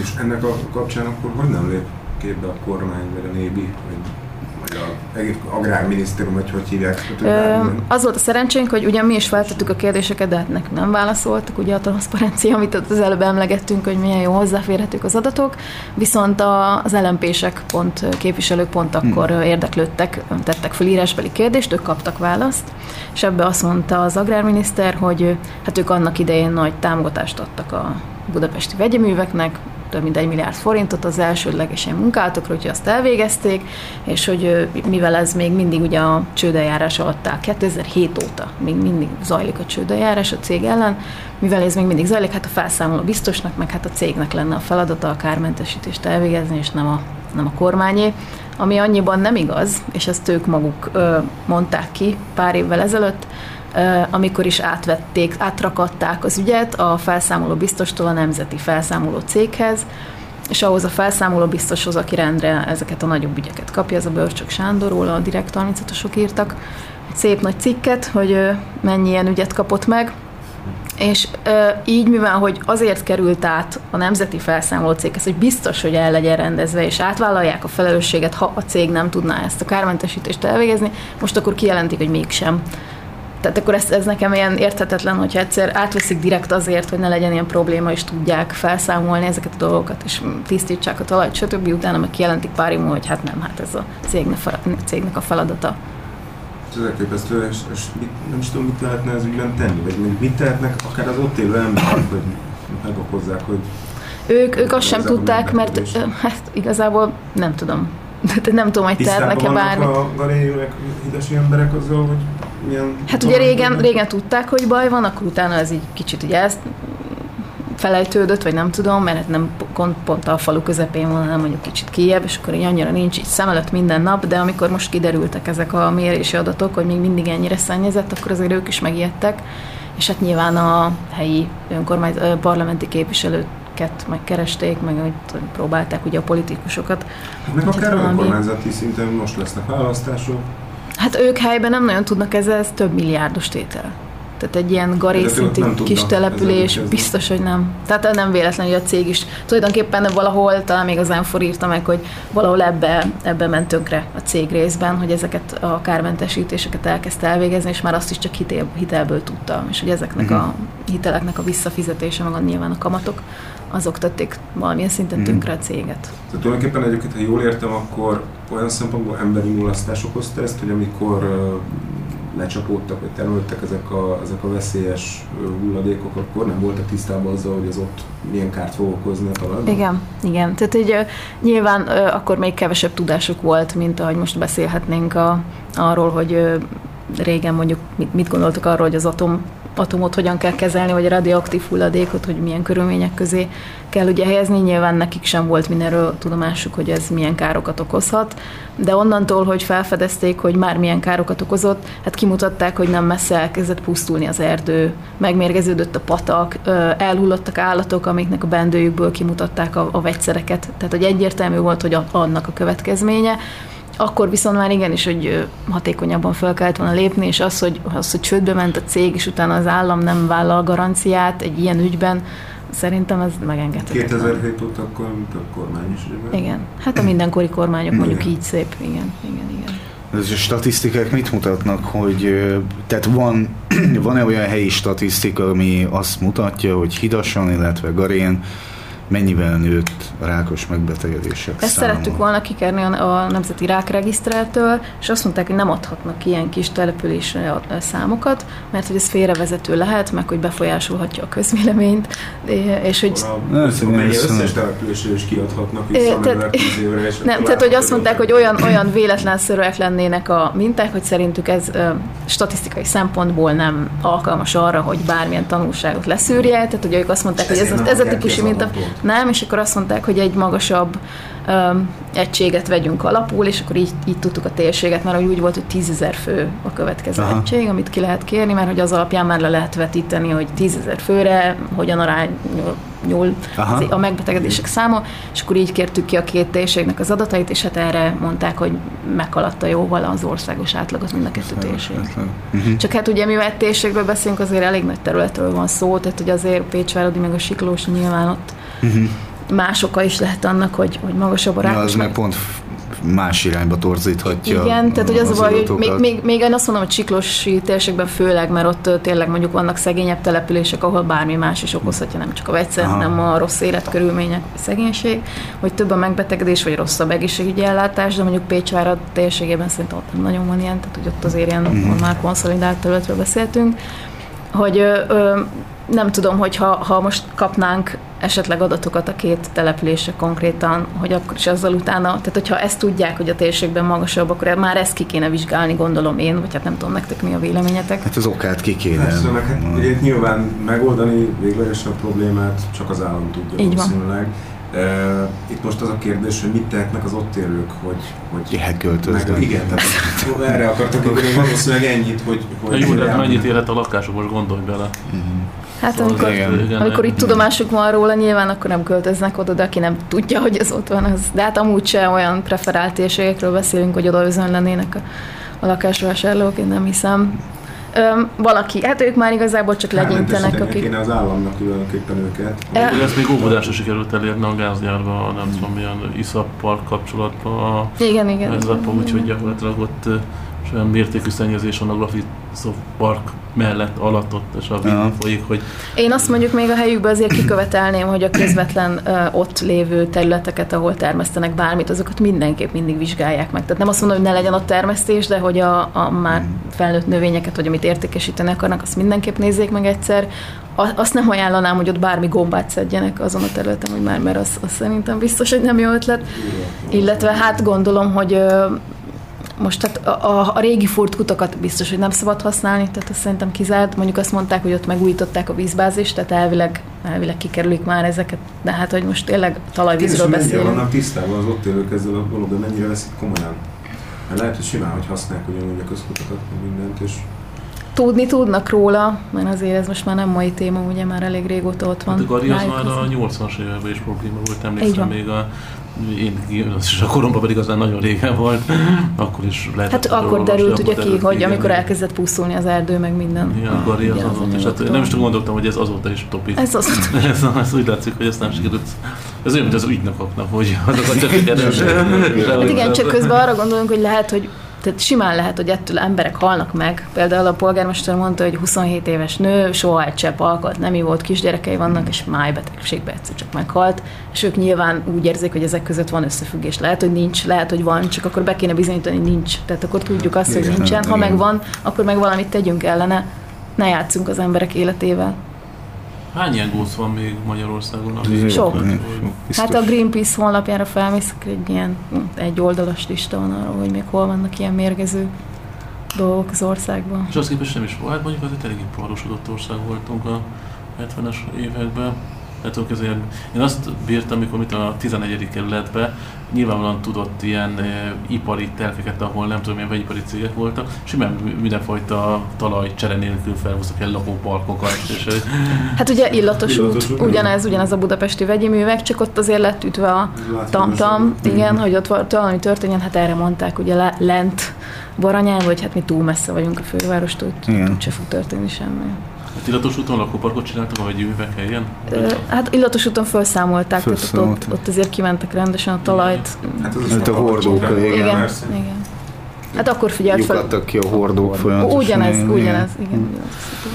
Hmm. De te megyen Steven Seagal, mint abban nagyon béna filmben is rendet tesz. Nagyjából ez a, ez a megoldás, üregbányát el Hát most nyilván a helyi, helyiek a politikusokban bíznak. Mert hogy hát nyilván nekik azt szokták mondani ott az országgyűlési képviselők, hogy majd lesz valami, meg majd, de hát ugye nem hát történik. Abba, abba, annyiban talán lehet reménykedni, hogy mégiscsak emberéletekről van szó, tehát itt, itt... Hát csak már hány éve emberéletek. És a, Baranyi megyei kormányhivatal ott voltak ezek az adatok már 15-ben is. Nem most lett nekik ez meg, ugye csak most perelte ki ugye a Greenpeace tehát azóta már megint eltelt négy év, és már előtte is ott volt, és előtte még rosszabb volt a helyzet, tehát ők folyamatosan tudják, hogy mi van ott. Csak ezt nem... fent van a fekete listán, a soros listán, vagy valami listán? Ez egy költői kérdés. Költői kérdés. Tehát, hogy nem is tudom, hogy hivatalban szabtak ki büntetést 600 ezer forintot és most akkor azzal előre vagyunk, azt sem tudom, hogy kifizették-e, mert ugye nyilván a kormányhivatal nem válaszolt ezekre a megkeresésekre sem. A Greenpeace egyébként meddig mehet el az én ügyekben? De, mint, mint te, De civil mint szervezet az pont ugyanolyan, igen, hatáskörön. Te én is ki tudnám perelni ezeket? Persze, persze. Igen. Hát állampolgárként nyilván ki tudod. Ha van elég időd, energiád erre, akkor... Hát, Anya, hát az index szent keresztül sem tudsz perelni, hát most, most bocsánat. A kormány egyébként még, vagyis hát az Agrárminisztérium annyit mondott még, hogy hát kellenének újabb vizsgálatok, hogy megállapítsák, hogy akkor milyen területen kiterjedt mélységig. Csak hát igen, de hogy szerintük ezt majd a cső, csődben álló budapesti vegyi művek felszámolója fogja megcsinálni. Hát akkor meg ott kéne sürgetni, tehát valahol... Tehát de az ugye nemzeti felszámoló... ilyet a felszámoló. Hát de a nemzetet, az állami felszámoló cégről beszélünk, tehát ugyanott tartunk, mert hogy az állam... Nem progatják egymással a felelősséget meg a... Hát igazából maguk közt tologatják, mert hogy az állami felszámoló cég meg az állam az hmm. nagyjából egy és mikor nincsen, csak ezek gondolkodom, hogy ezen a területen is lehetne mondjuk olyan független, nem tudom, laborok, izé, hálózata, amelyik összedugja a fejét ilyenkor, és akkor elvégzi saját kontóra ezeket, ezeket a méréseket, tehát hogy ezen a területen is lehetne valami, nem tudom, ilyen állampolgári kurázsit a, a, a laborosok között. De nem fogadnánk el az eredményeket, hogy az lenne. De ha még, jó, tétezzük föl, hogy most megint megállapítják, megmérik ők is, benne van a vízbe, igen, sokszorosa, mm. és tehát most is tudjuk, mm. hogy benne van, és sokszorosa, tehát hogy oké, okay, hogy meggyőződnek. A növények például. Tehát a növényeket meg tudnak. Az, igen, az viszont, igen, tehát nem feltétlenül a talajt, mert azt tudjuk, de ahol nincsen adat. Mondjuk ezután, hogy elvileg eljárhatnának már maguktól is, mert most mondjuk le lett ez írva, de már többször le lett írva, meg több helyen le lett írva, eljárhatnák erre nébi is, hogy akkor most önhatalmú, önhatalmú idézőjelbe kivonulnak, és akkor mintát vesznek, vagy, vagy akkor mondhatják azt, hogy már pedig igenis mutassák be a növényeket, és akkor elvégeznek, nyilván ők el tudnák végezni ezeket a, a teszteket a növényeken. Hát jó lenne, hogyha ez megtörténne. Fú, rohadt nyomasztó dolog ez, de ezek köszönjük, hogy utána jártál ennek is, mert hát ezek is nagyon fontos dolgok, sőt. De térjünk egy kicsit, hát hogy is mondjam, csak vidámabb, érdekesebb. Más típusú. Más típusú, más, más típusú ismeretek vizére. Ami már Bátorfi Attila asztal, ugye interaktív térkép mutatja meg a trianoni tragédia után elmenekült vagy kitoloncolt magyarok helyét, hogy honnan, hova menekültek. Ugye ennek alapja egy történész Dékány István levéltári, könyvtári kutatásaiból összeállított közel 16 ezer személyes adatot tartalmazó adatbázisa, arról, hogy a történelmi Magyarország területéről kik honnan, hova vándoroltak, vagy menekültek Trianon után. Ez nagyon érdekesen hangzik. Igen, muszáj egyből egy, egy, egy korrekciót tenni, mert hogy maga, maga az úr hívta fel a figyelmet, hogy nem történész, tehát hogy mi felmagasztosítottuk történészé. Igen, igen, tehát hogy mi felmagasztosítottuk, nem, egy mással foglalkozó magyar állampolgár, akinek ez a, ez a, ez a mániája vagy ez volt a mániája, amit szerette volna feldolgozni. Hát ez tulajdonképpen valahol történészi munka. Ja, abszolút történészi munka, csak hivatását tekintve nem mhm. történész. Ennyi, ennyi az egész, ennyi a zárójel.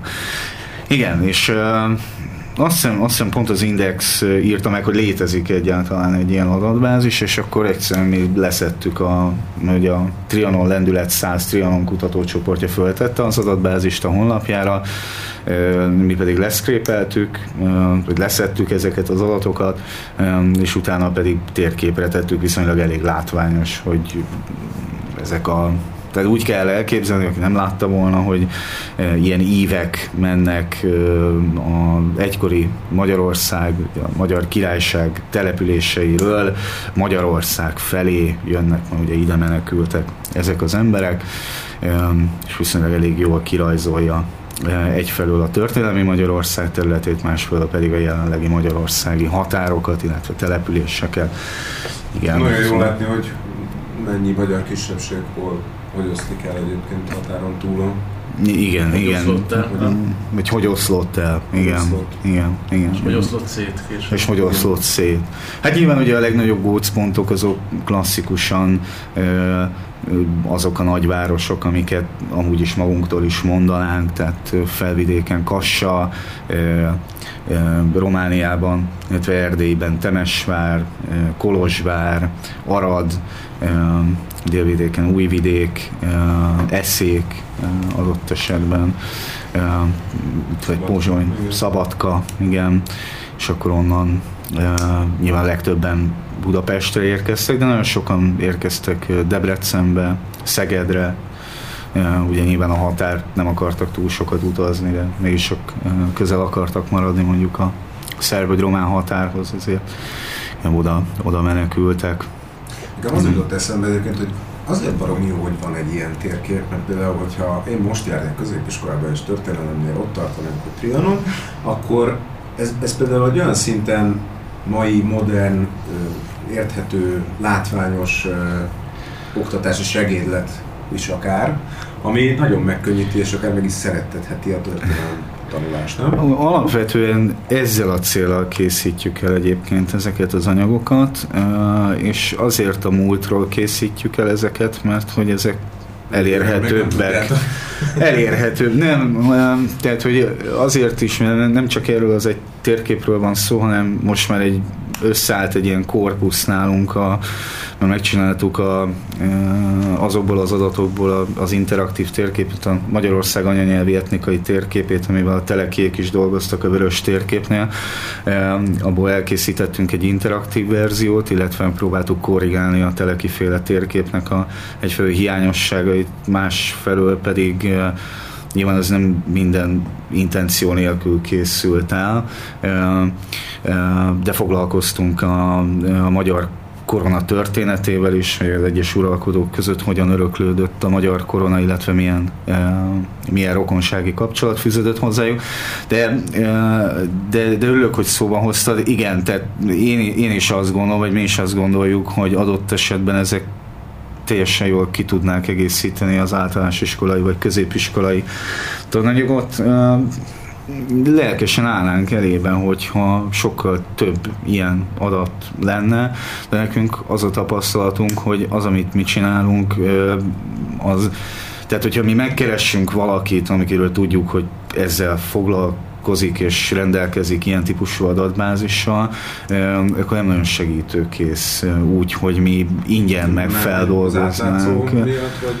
Ja, sok esetben nyilván fogalma sincsen arról, hogy az átlátszóhoz bármi köze van ennek a projektnek, ennek az átló projektnek, tehát nem, nem tudja, hanem egész egyszerűen van az akadémiai közegben egy, egy, egyelőre egy olyan, hát nem félt inkább az a, hogy tudod, én gyűjtöttem össze, ez az enyém, ez az adat, és nem akarom odaadni másnak. Lehet, hogy felhasználó barátabbá tenni, tehát hogy Azért ez a... ilyen óckodás a modernitástól nem mindig célra vezető, hogyha az ember kutat valamit, vagy... Én, én azt tudom mondani, hogy ezt a könyvet, ha már a, a Dékány Istvánnak a könyvét, a mi anyagunkon keresztül, és az indexet is megnéztem, mert ugye ti után közöltétek, csak a, tehát, hogy nálunk hozzánk 8500-9000 kattintás volt rajta, nálatok valószínűleg sokkal, de sokkal több.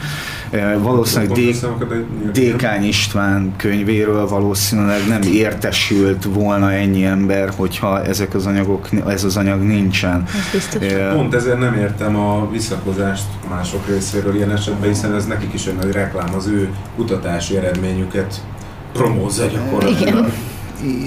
Igen, részben, másfelől meg ott van az, hogy ezt mégiscsak én állítottam elő, ez az én birtokom, ez az én tulajdonom, nem fogom közjószágát tenni.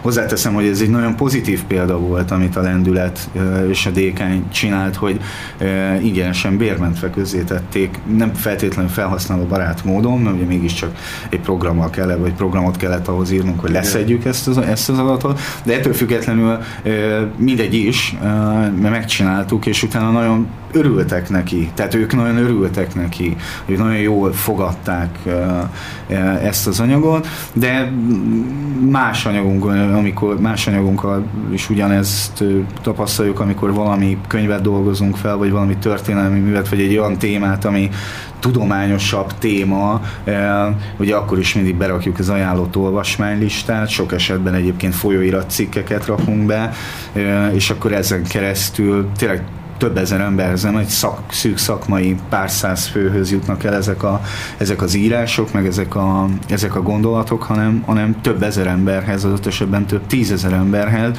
Nyilván ez egy hosszú folyamat, és akkor én hiába érvelek azzal, hogy egy történész számára, vagy egy tudós számára, hogy állami pénzből előállított adatokról beszélünk, tehát normálisan te nem ülhetnél rajta, és senki nem akarja ellopni a copyrightot, tehát ezt minden jelezve lesz. Nem, nem hogy, igen, ráadásul nem nyeres. Igen. Térkép csinál. Sőt, az, az lenne az álom, hogyha mondjuk Előre magát a szöveges részét például maga a történész állítaná elő, vagy maga a kutató állítaná elő, vagy végigkövetni ezt a folyamatot. Ez egy, ez egy lassú folyamat, kell, kell, tehát hogy nem lesz ez mindig így. Most ez újdonságnak tűnhet, nyilván ez külföldön, ez megy, tehát és nyilván az ember néha eltekint Romániába, vagy Szlovákiába, vagy Lengyelországba, ez, ez mindennapos.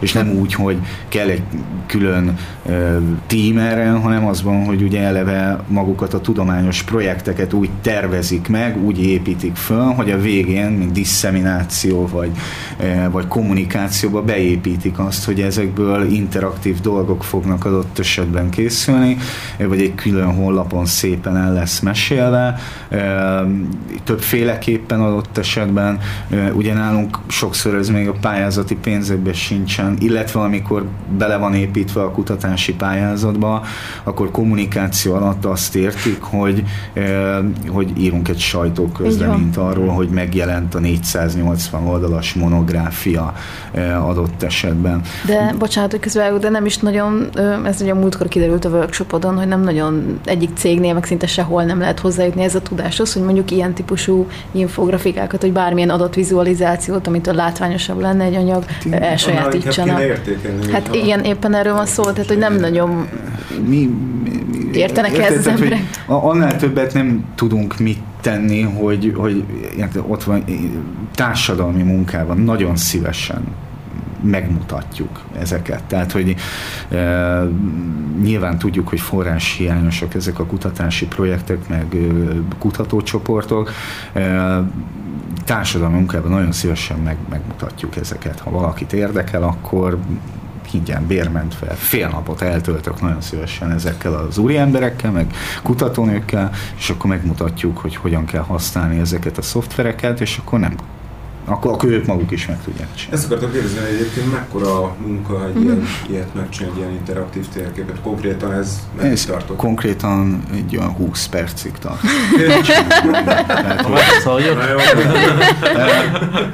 Sokan azt gondolják, hogy írdatlan meló van, nem, tehát az adat... Így adnám el különben óradíjra. Nem, mert hogyha tudja... tudja óradíjakhoz szokta nagyobb. Tudja az ember, hogy mire van szüksége. Ugye itt volt egy adatbázis nekünk, csak le kellett ugye a geolokációs kódokat, a hosszúsági, szélességi fokokat hozzá kellett a településekhez rendelni, ami, mit tudom én, egy egy mit tudom, egy órás feladat kb.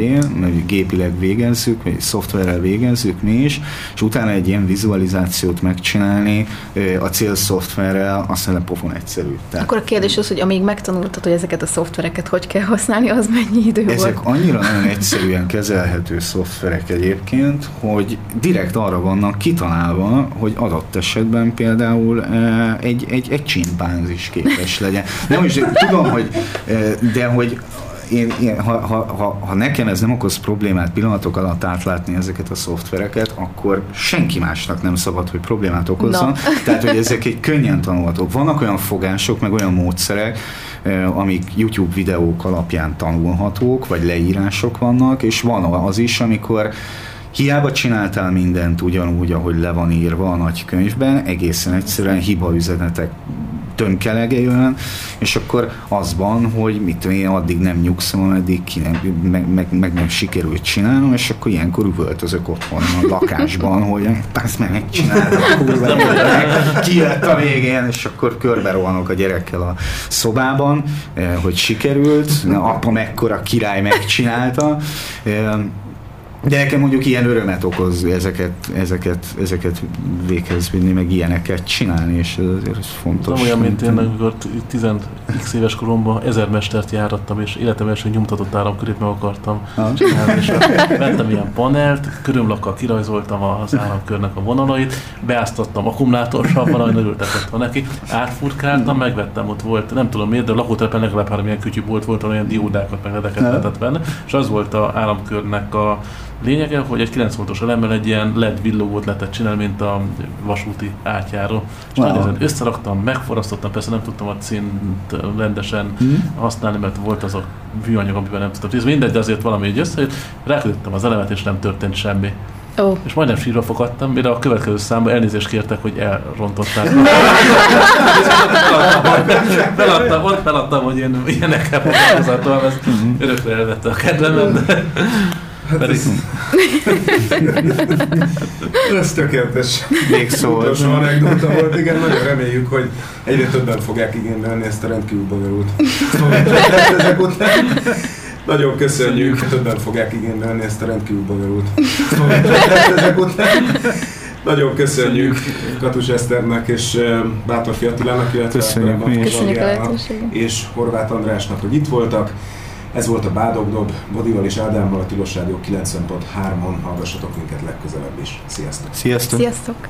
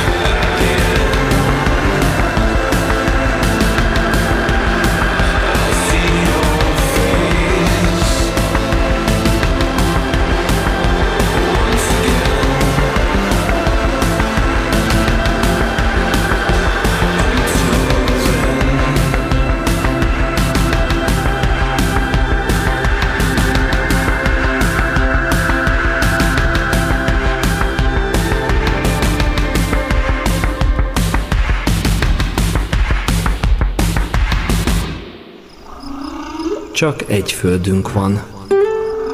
Hello, Kumpedina vagyok, környezetkutató. Te tudtad, hogy egy magyar állampolgár napi szinten átlagosan egy kiló hulladékot dob ki a kukába? Ez a mennyiség könnyedén csökkenthető, csak törekedj a következő hat lépés betartására. Amire nincs szükséged, arra merj nemet mondani. Amire szükséged van, abból ne halmozz fel feleslegesen sokat. Használd minél tovább a meglévő eszközeidet, javítsd meg, ha valami elromlott, komposztálj, és ha maradt még valami, az gyűjtsd szelektíven. A Tilos Rádió hírei következnek. A világ száz legjobb illusztrátorát bemutató új Tassen albumban egy magyar alkotó, Valló Berta is helyet kapott. A Londonban élő 24 éves magyar grafikus a Facebookon adta hírül, hogy őt is beválogatták a kötetben szereplők közé. Honlapja szerint analóg és digitális technikákat vegyesen használ, és munkáiban leginkább az identitásképzés és a női szexualitás kérdései foglalkoztatják a fogyasztói társadalom keretei között. Érdekli a branding és az animáció is, de fő területe a grafikus illusztráció készítése, az emberi viselkedések, cselekvések, érzelmek megfigyelése alapján. A legjelentősebb képzőművészeti kiadónál megjelent 600 oldalas színvonalas könyv már elérhető. Valló Berta rajzait az Artportál cikkében, vagy a művész honlapján tudjátok nézegetni, ahol az is kiderül, hogy a most nyári rövid budapesti látogatások után épp milyen rajzok készültek az utcán látottak alapján. De az elmúlt években már tervezett csoki papírt is, izlandi népi motivumok alapján. Az oldal bertavalló.com 77 éves korában elhunyt dr. Kapi Jenő ívüldíjas és Kocsis Iván emlékdíjas építész festőművész. Több építész generáció legendős oktatója volt, évtizedekig tanított a Szent István Egyetem Iből Miklós építéstudományi karán. Kassán született, 67-ben diplomadíjjal végzett a BME építészkarán, 98-ban DLA fokozatot szerzett, dolgozott a lakóterv, majd az iparterv vezető tervezőjeként. 1990-ben ő alapította az Ibül Miklós Főiskolán a posztgraduális tervezés szakmérnöki képzést. Kapienő építészeti és oktatói munkáját erős elméleti tudása és tájékozottsága tette különlegessé. Az Építészfórum megemlékezésében kiemeli Kapienő munkájának sok színűségét, a Ceglédi hűtőházat, a kohászati gyárépítő vállalat minimalista felfogású tápió szelei épületét, illetve a hazai dekonstruktivizmus ritka darabjai közé tartozó rakodó épületet a Mahart szabad kikötőben. Hollókön látható a hazai kortárs téglaépítészet sajátos érzékeny emléke sokoldalú életművének részeként. Kapiánő több ipari létesítményt tervezett Irakban, Algériában, Németországban és Olaszországban is. Veszélyeztetett faj lesz a zsiráf, így döntöttek a veszélyeztetett állat- és növényfajok nemzetközi kereskedelmét szabályozó Washingtoni Egyezmény részes felei a napokban tartott konferenciájukon írja Quit. Az állatot már 2016-ban sebezhető faj kategóriába sorolták, mert már akkor is csak 97 ezer élhetett a vadonban, szemben az 1985-ben tapasztalt 155 ezer körülivel. A mostani döntés következménye, hogy szabályozni fogják az állatok csontjával, bőrével, húsával való kereskedelmet. De vészes pusztulásukban nagy szerepe van az életterük zsugorodásának és a klímaváltozás miatt egyre gyakoribb szárasságoknak is. Az állatok leginkább nyugat, közép és kelet-Afrika egyes részein vannak veszélyben, melynek oka nem kizárólag az orvvadászatnak tudható be. A bizottság nagy többséggel szavazott a zsiráfok veszélyeztetett fajrá nyilvánítása mellett, mégis a szabályozás akkor lép érvénybe, ha a plenáris ülésen is elfogadják azt. A napokban ismét munkagépek vonultak fel Pécset a Megyeri tér környékén, tudósít a Szabad Pécs oldala, hozzátéve, hogy remélhetőleg néhány hónap múlva új játszótere és parkja lesz a városnak a magasház helyén. Az előzetes tervekhez képest ugyanis két éves csúszással indult a munka, mert eddig nem sikerült kivitelezőt találni a magasház helyére szánt parkhoz. A tervek már 2017 tavaszán rendelkezésre álltak, azonban rendre jóval drágább ajánlatok érkeztek be a felhívásra, mint az Európai Uniós pályázati forrásból rendelkezésre álló keretösszeg. Sajnálatosan a leglényegesebbnek tartott tájépítészeti és élményelemek, többek között a legendás épület egykori kontúrját megidéző, a leendő park és a játszótér nyári használhatóságát szolgáló színes napvitorla rendszer kikerültek a projektből. Kérdés, hogy korosabb fák hiány hogyan oldják meg az árnyékolást a parkban. A magasház emlékmű sem valósul meg, jól lehet a 70-es években felhúzott és 2016-ban nehezen elbontott 25 szintes panelház bekerült a Guinness rekordok könyvébe is, Közép-Európa legmagasabb lakatlan lakóépületeként. A helyén létesülő és őszre megvalósuló park tervezésébe kezdetben bevonták a környékbeli családokat is. Augusztus 30-án elsötétül a világ legidősebb webkamerája, amely Fogcam néven kisebb-nagyobb megszakításokkal már 1994 óta működik a San Franciscoi Állami Egyetemen. A webkamerát Dan Wong és Jeff Schwartz készítette, illetve üzemelte be azért, hogy segítségével gyakorolják a programozást és ismerkedjenek az internetes lehetőségekkel, sőt az időjárás változások megfigyelésére is használták, azonban az egykori ötletgazdák most úgy döntöttek, hogy itt az ideje leszerelni, mert annyira megváltozott a világ és az internet is, írja a médiapiac. Eközben egy másik webkamera is hírt adott magáról a Twitteren, a Transport for London közlekedési hatóság 177 webkamerán keresztül ellenőrzi a forgalmat, és ezeket az élő képeket bárki számára elérhetővé teszik. Tavasszal a Blackwell Tunnel környékén a Brunswick Road forgalmát figyelő webkamera képén feltűnt egy sirály, aki rendszeresen visszatér, és annyira tetszik neki visszatükröződő képe a kamerában, hogy a kilátás harmadát betölti, amint illegeti magát.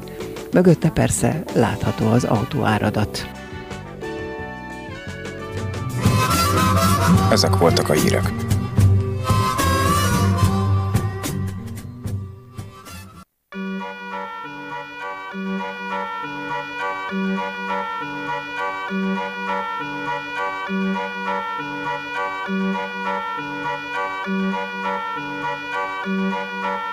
Ihr saht den weisen Salomo, ihr wisst, was aus ihm wurde.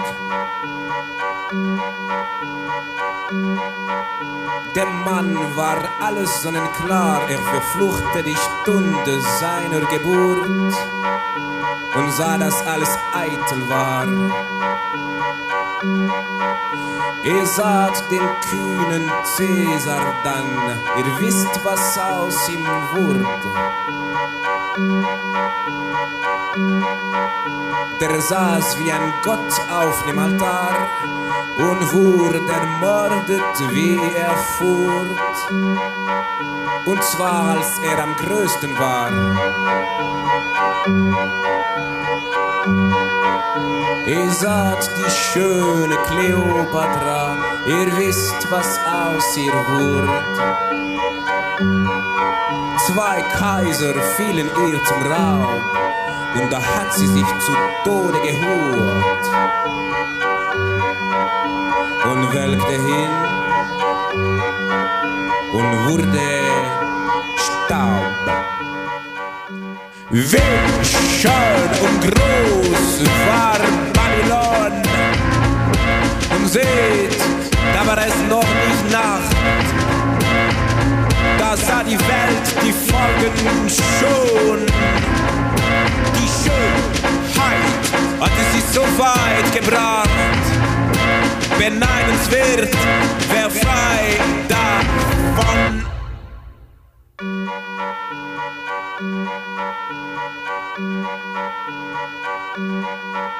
Ihr saht den weisen Salomo, ihr wisst, was aus ihm wurde. Látni, valahogy egy.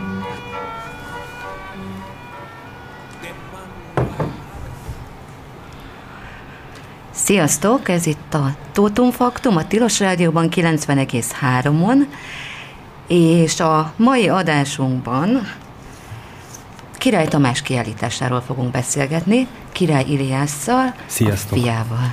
Sziasztok! A Király Tamás kiállítása a Ludwig Múzeumban nyílt júliusban, és egészen szeptember 15-ig megtekinthető, ha jól tudom. Egy katalógus is lesz hozzá, illetve egyébként te is tartasz majd tárlatvezetést. Igen, így van. Az én tárlatvezetésem ö, időpontja az átkerült szeptember 14-éről, szombatról, e hét szombatjára, tehát augusztus 31-e szombat ö, délután 4 órára. A kiállítás létrejöttével kapcsolatban azt olvastam, hogy te kerested meg a kurátort vagy a múzeumot, hogy szeretnél egy kiállítást, vagy hogyan ö, volt ez? Én ezt nem olvastam, de, de ö, lényegét tekintve így van.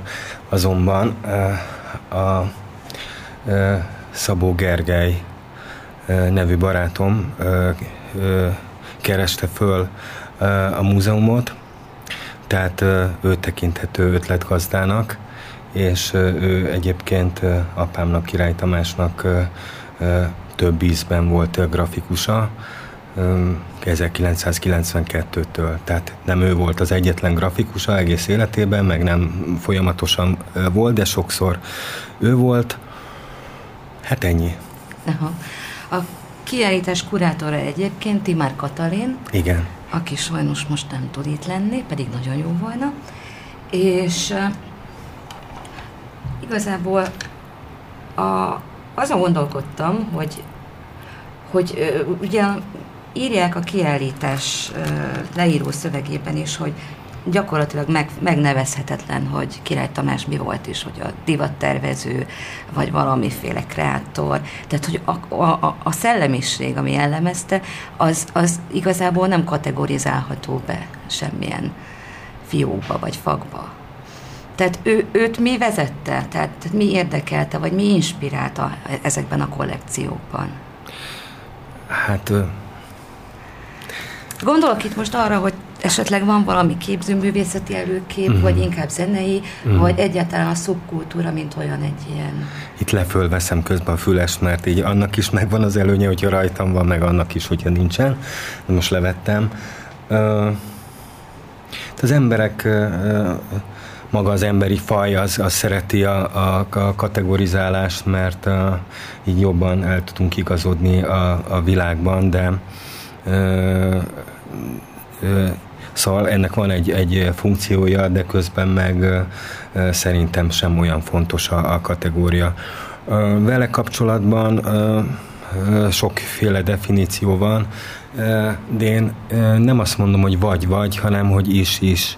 Tehát, hogy ezt le lehet egyszerűen művészre is minimalizálni, redukálni, de mondhatjuk képzőművésznek is, uh, uh, designernek, ruhatervezőnek, divattervezőnek, uh, ezen belül ugye a hivatalos uh, definíció az, hogy uh, avantgárd divattervező. Magára uh, a, a 2000-es években ő már ezt a, a stílus, vagy nem is stílus műfajra azt használta, hogy, hogy radikális divat, radical fashion, ami nem egy saját találmány, és nem is egy akkori találmány, szóval, hogy másokat is sorolnak ide, például Vivian Westwoodot. De tényes való, hogy itt a ruha, az öltözködés, öltöztetés az inkább egy, egy médium, és és a, a, a főkurátor, a Timár Kati egy előző Tilos Rádiós műsorba, amikor indult ez a kiállítás, akkor ő volt vendég, és ő egyébként jól azt mondta, hogy az alapegység az a, a show volt, de attól függetlenül, hogy, hogy ez, ez tényes való, tehát, hogy igazat mondott, nem csak erről van szó, mert ez az üzenet az az egyes embereknek is szól. Szóval azt akarom mondani, hogy amennyire vissza is utasította például ezt a divattervező besorolást, annyira el is fogadta. Uh-huh. És a, de hát tehát, hogy az, az hogy ő, ő, ő hogy, egyébként hogy, olcsó anyagokat használt, tulajdonképpen ö, ilyen tehát kevés, nyilván kevés pénzből gazdálkodott, tehát nem, nem, nem támogatták, vagy kevésbé támogatták. Vagy egyáltalán hogyan viszonyult a, a, az akkori, az még a, a korszak. Igen, de, de ha én jól értelmeztem, szerintem két kérdést tettél Igen. föl, és én csak az egyikre válaszoltam. Talán a másik kérdés az, hogy milyen volt előképzettség, vagy, vagy honnan jött, ugye? hát apám tehetsége az bármennyire klisé, amit mondok, mint mindenki, hát nem mindenki másnál egyébként, mert van akiknél későn szokott kezdődni a művészi karrier, de hogy a legtöbb esetben ez már gyerekkorban ö, ö, megmutatkozott, és méghozzá két irányba. Az egyik irány az mondhatni egy képzőművészeti irány volt, hiszen már gyerekkorában sokat rajzolt, meg bábokat készített, ő is járt rajzversenyekre. A másik meg az, a, a, ami így együtt, az már egy kiadja az egésznek a kulcsát, az az előadó művészet volt. Ez nála abban nyilvánult meg iskolás és tínédzser korában, hogy a színjátszó körnek volt a, a tagja. Illetve ami még nagyon fontos, hogy ő táncos volt, néptáncos volt, és a helyi gyöngyösi néptánc csoportnak volt egy ilyen oszlopos tagja, úgy tudom, hogy szólótáncosa is volt, és ők, és ők nyertek versenyeket is. És apám életével kapcsolatban elég sok a, a legenda, pozitív és negatív, vagy akár semleges értelemben egyaránt, nem csak halálával, hanem az életével kapcsolatban is. Például az, hogy ő jelentkezett képzőművészeti iskolába, vagy iparművészetibe, ő soha nem jelentkezett, ő a színművészeti főiskolára, a színház és filmművészeti főiskolára, hiszen azt hiszem úgy hívták, akkor jelentkezett, és ott több kör volt, amiken ő, ő szépen átjutott, de e, végül is nem vették fel azzal az elutasítással, hogy nincs ritmus érzéke, ja. és ő ezt, ezt Miközben táncolt? Hát miközben ő szóló táncos volt, és ő ezt annak ellenére, hogy ő nem nagyon politizált, ő ezt, ezt egy ilyen protekció hiánynak tudta be, vagy ilyen a, a akkori ö, ö, szocialista, vagy magát szocialistának mondó ö, rendszernek, hogy így nem megfelelő így a származása, Szóval, hogy ő ezt így ennek tudta be, ezt az elutasítást, mert hogy, hogy ez egy igazságtalan elutasítás volt, és neki ez olyannyira tüske maradt, hogy ez, ez én is ezért tudom ezt az anekdotát, mert hogy ezt 30 évvel később is meséltem, bár azt hiszem, hogy valamilyen interjúban ezt megemlítette. Na mindegy, szóval e, ezzel le is zárult ez a, az, az iskolába a jelentkezés, meg a, meg ez a, a fajta érdeklődés. És akkor utána a dekoratőr és kirakat rendező iskolába jelentkezett, ami egy két éves képzés volt akkor. Akkoriban még nem azon a helyen volt a ha csak azóta megint nem költözött el, mint ez a rádió is. A, tehát nem a, a Rottenbiller és a Damjanics utca sarkán volt, hanem máshol de hogy ez egy nagyon elismert színvonalas szakmai képzést adó iskola volt ez a dekoratőr iskola, nagyon sokan jártak oda, és ez egyfajta Szóval sokaknak ez egy előkészítő volt mondjuk az iparművészetire. Na és ide járt, aztán meg teljesítette a sor katonai kötelezettségét, de visszaugorva egy év után tehát a egy, egy éves dekoratőri iskola után, érettségi után egy évvel rendezett egy, szervezett, rendezett egy rendezvény Gyöngyösön, első Gyöngyösi Biennálé néven. Ugye a kiállításban, egy vitrínben ott is van a vendégkönyve ennek az eseménynek, az az összesen sajnos két darab fotó maradt fönn, az is látható ott. És ez Azért fontos, mert az egész tevékenységet egy 8-10 évvel korábbra teszi, ugyanitt még ruháról, meg öltözködésről, mint művészeti forma szó sincs, tehát ilyen szempontból nem tartozik szigorúan az életművőhöz, de ő mindig szerette ezeket a nagy rendezvényeket, ami amin, amin van, van erős látvány, szól a zene, sokan vannak, lehetőleg ingyenes, és igazából ez, ez már így valósult meg. És egy, ha azt veszük, hogy ő akkor 19 éves volt, egy 19 éves fiútól ez egy fantasztikus teljesítmény, hogy, hogy egy ilyet megszervezzem, mert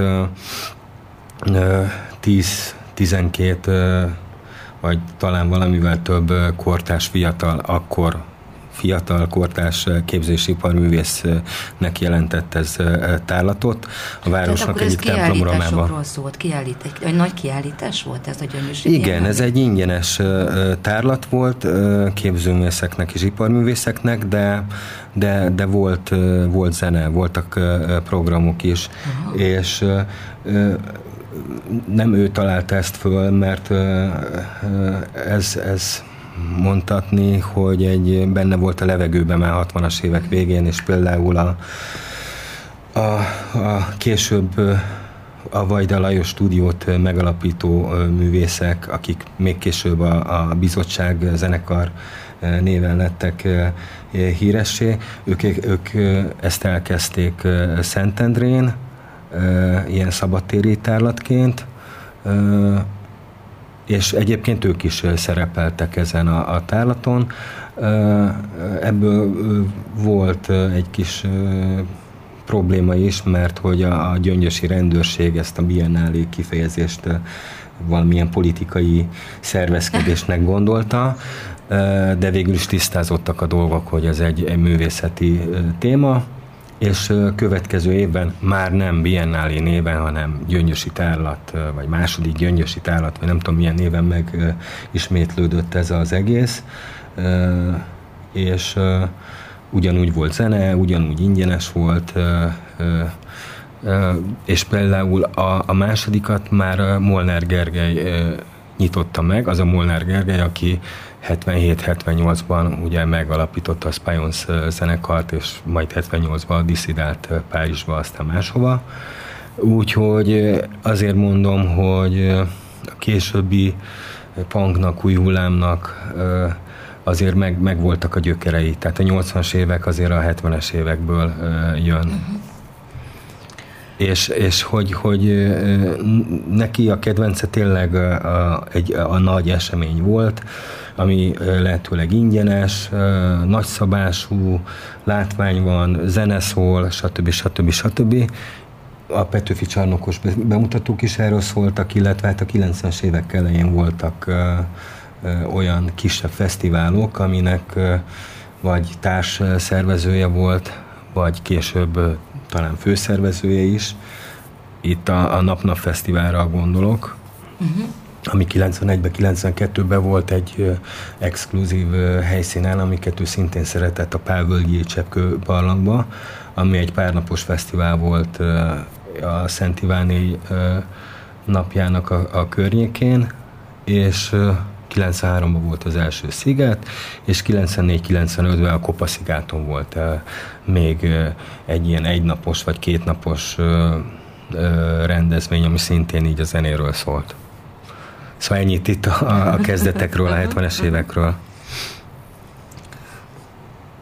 A, ami őt inspirálta, akkor ezek szerint mégiscsak a, tehát ez a, a, a, a zene, az akkori zene, a punk és, és egyéb, egyebek. Valahol mondta, mondott, hogy David Bowie is a kedvence volt, az egyik kedvence volt.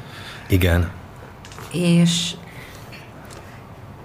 és, és amit egyébként az nagyon érdekes, a katalógusban lesz egy írás tőled is, Igen. amiben arról beszélsz, hogy a, a mitológia mennyire fontos volt számára. Ez a, a görög mitológiának ezek a félig emberi, félig állat lényei. Ö, igen, ö, én nem mondom, hogy ez a, a, az érdeklődés, ö, mint témakör végig húzódott ö, a az egész életen keresztül, bár bár vissza, visszatért, de ő maga írja, vagy ő maga nyilatkozza egy interjúban az Animals Dreams bemutató kapcsán, ami a harmadik volt a, a Dreams sorozatban, aminek a neve is már ilyen kicsit a szürrealizmus világához, vagy a, a, pszichedeliához kapcsolódik. Tehát a harmadik volt az Animal Dreams, és itt voltak konkrétan állatok, de azt hiszem talán mindegyik bemutatón voltak állatok, de itt, itt nem konkrétan az állatokról volt szó, hanem az inspiráció az ember állati, uh, tehát az ember állati oldala volt, illetve ezek a félig emberi, félig állati lények, amik sokféle mitológiában vannak természetesen, de hát a görög mitológiában is szerepelnek, mint, mint mondjuk a, a kentaur, a, a félig ember, félig ló, ami magának a nyilas csillagképnek is a, az alapja, vagy a Minotaurus, vagy maguk a, a, a faunok, Igen és a többi, és a többi. De persze ö, ö, én erre sem mondanám ezt, hogy, hogy, hogy egy egyéni találmánya, hiszen abban az időben ö, képzőművészeknél vagy zenészeknél is felmerült ebbe a, ez a motivum, nem csak külföldön, hanem Magyarországon, hiszen a, Elkazovszkijnak a munkái, Igen. különösen a, a John Panoptikum sorozat is kicsit visszanyúlt a múltba, volt egy ilyen rituális jellege, mitológikus utalásokkal, illetve hát aztán a VHK-nak is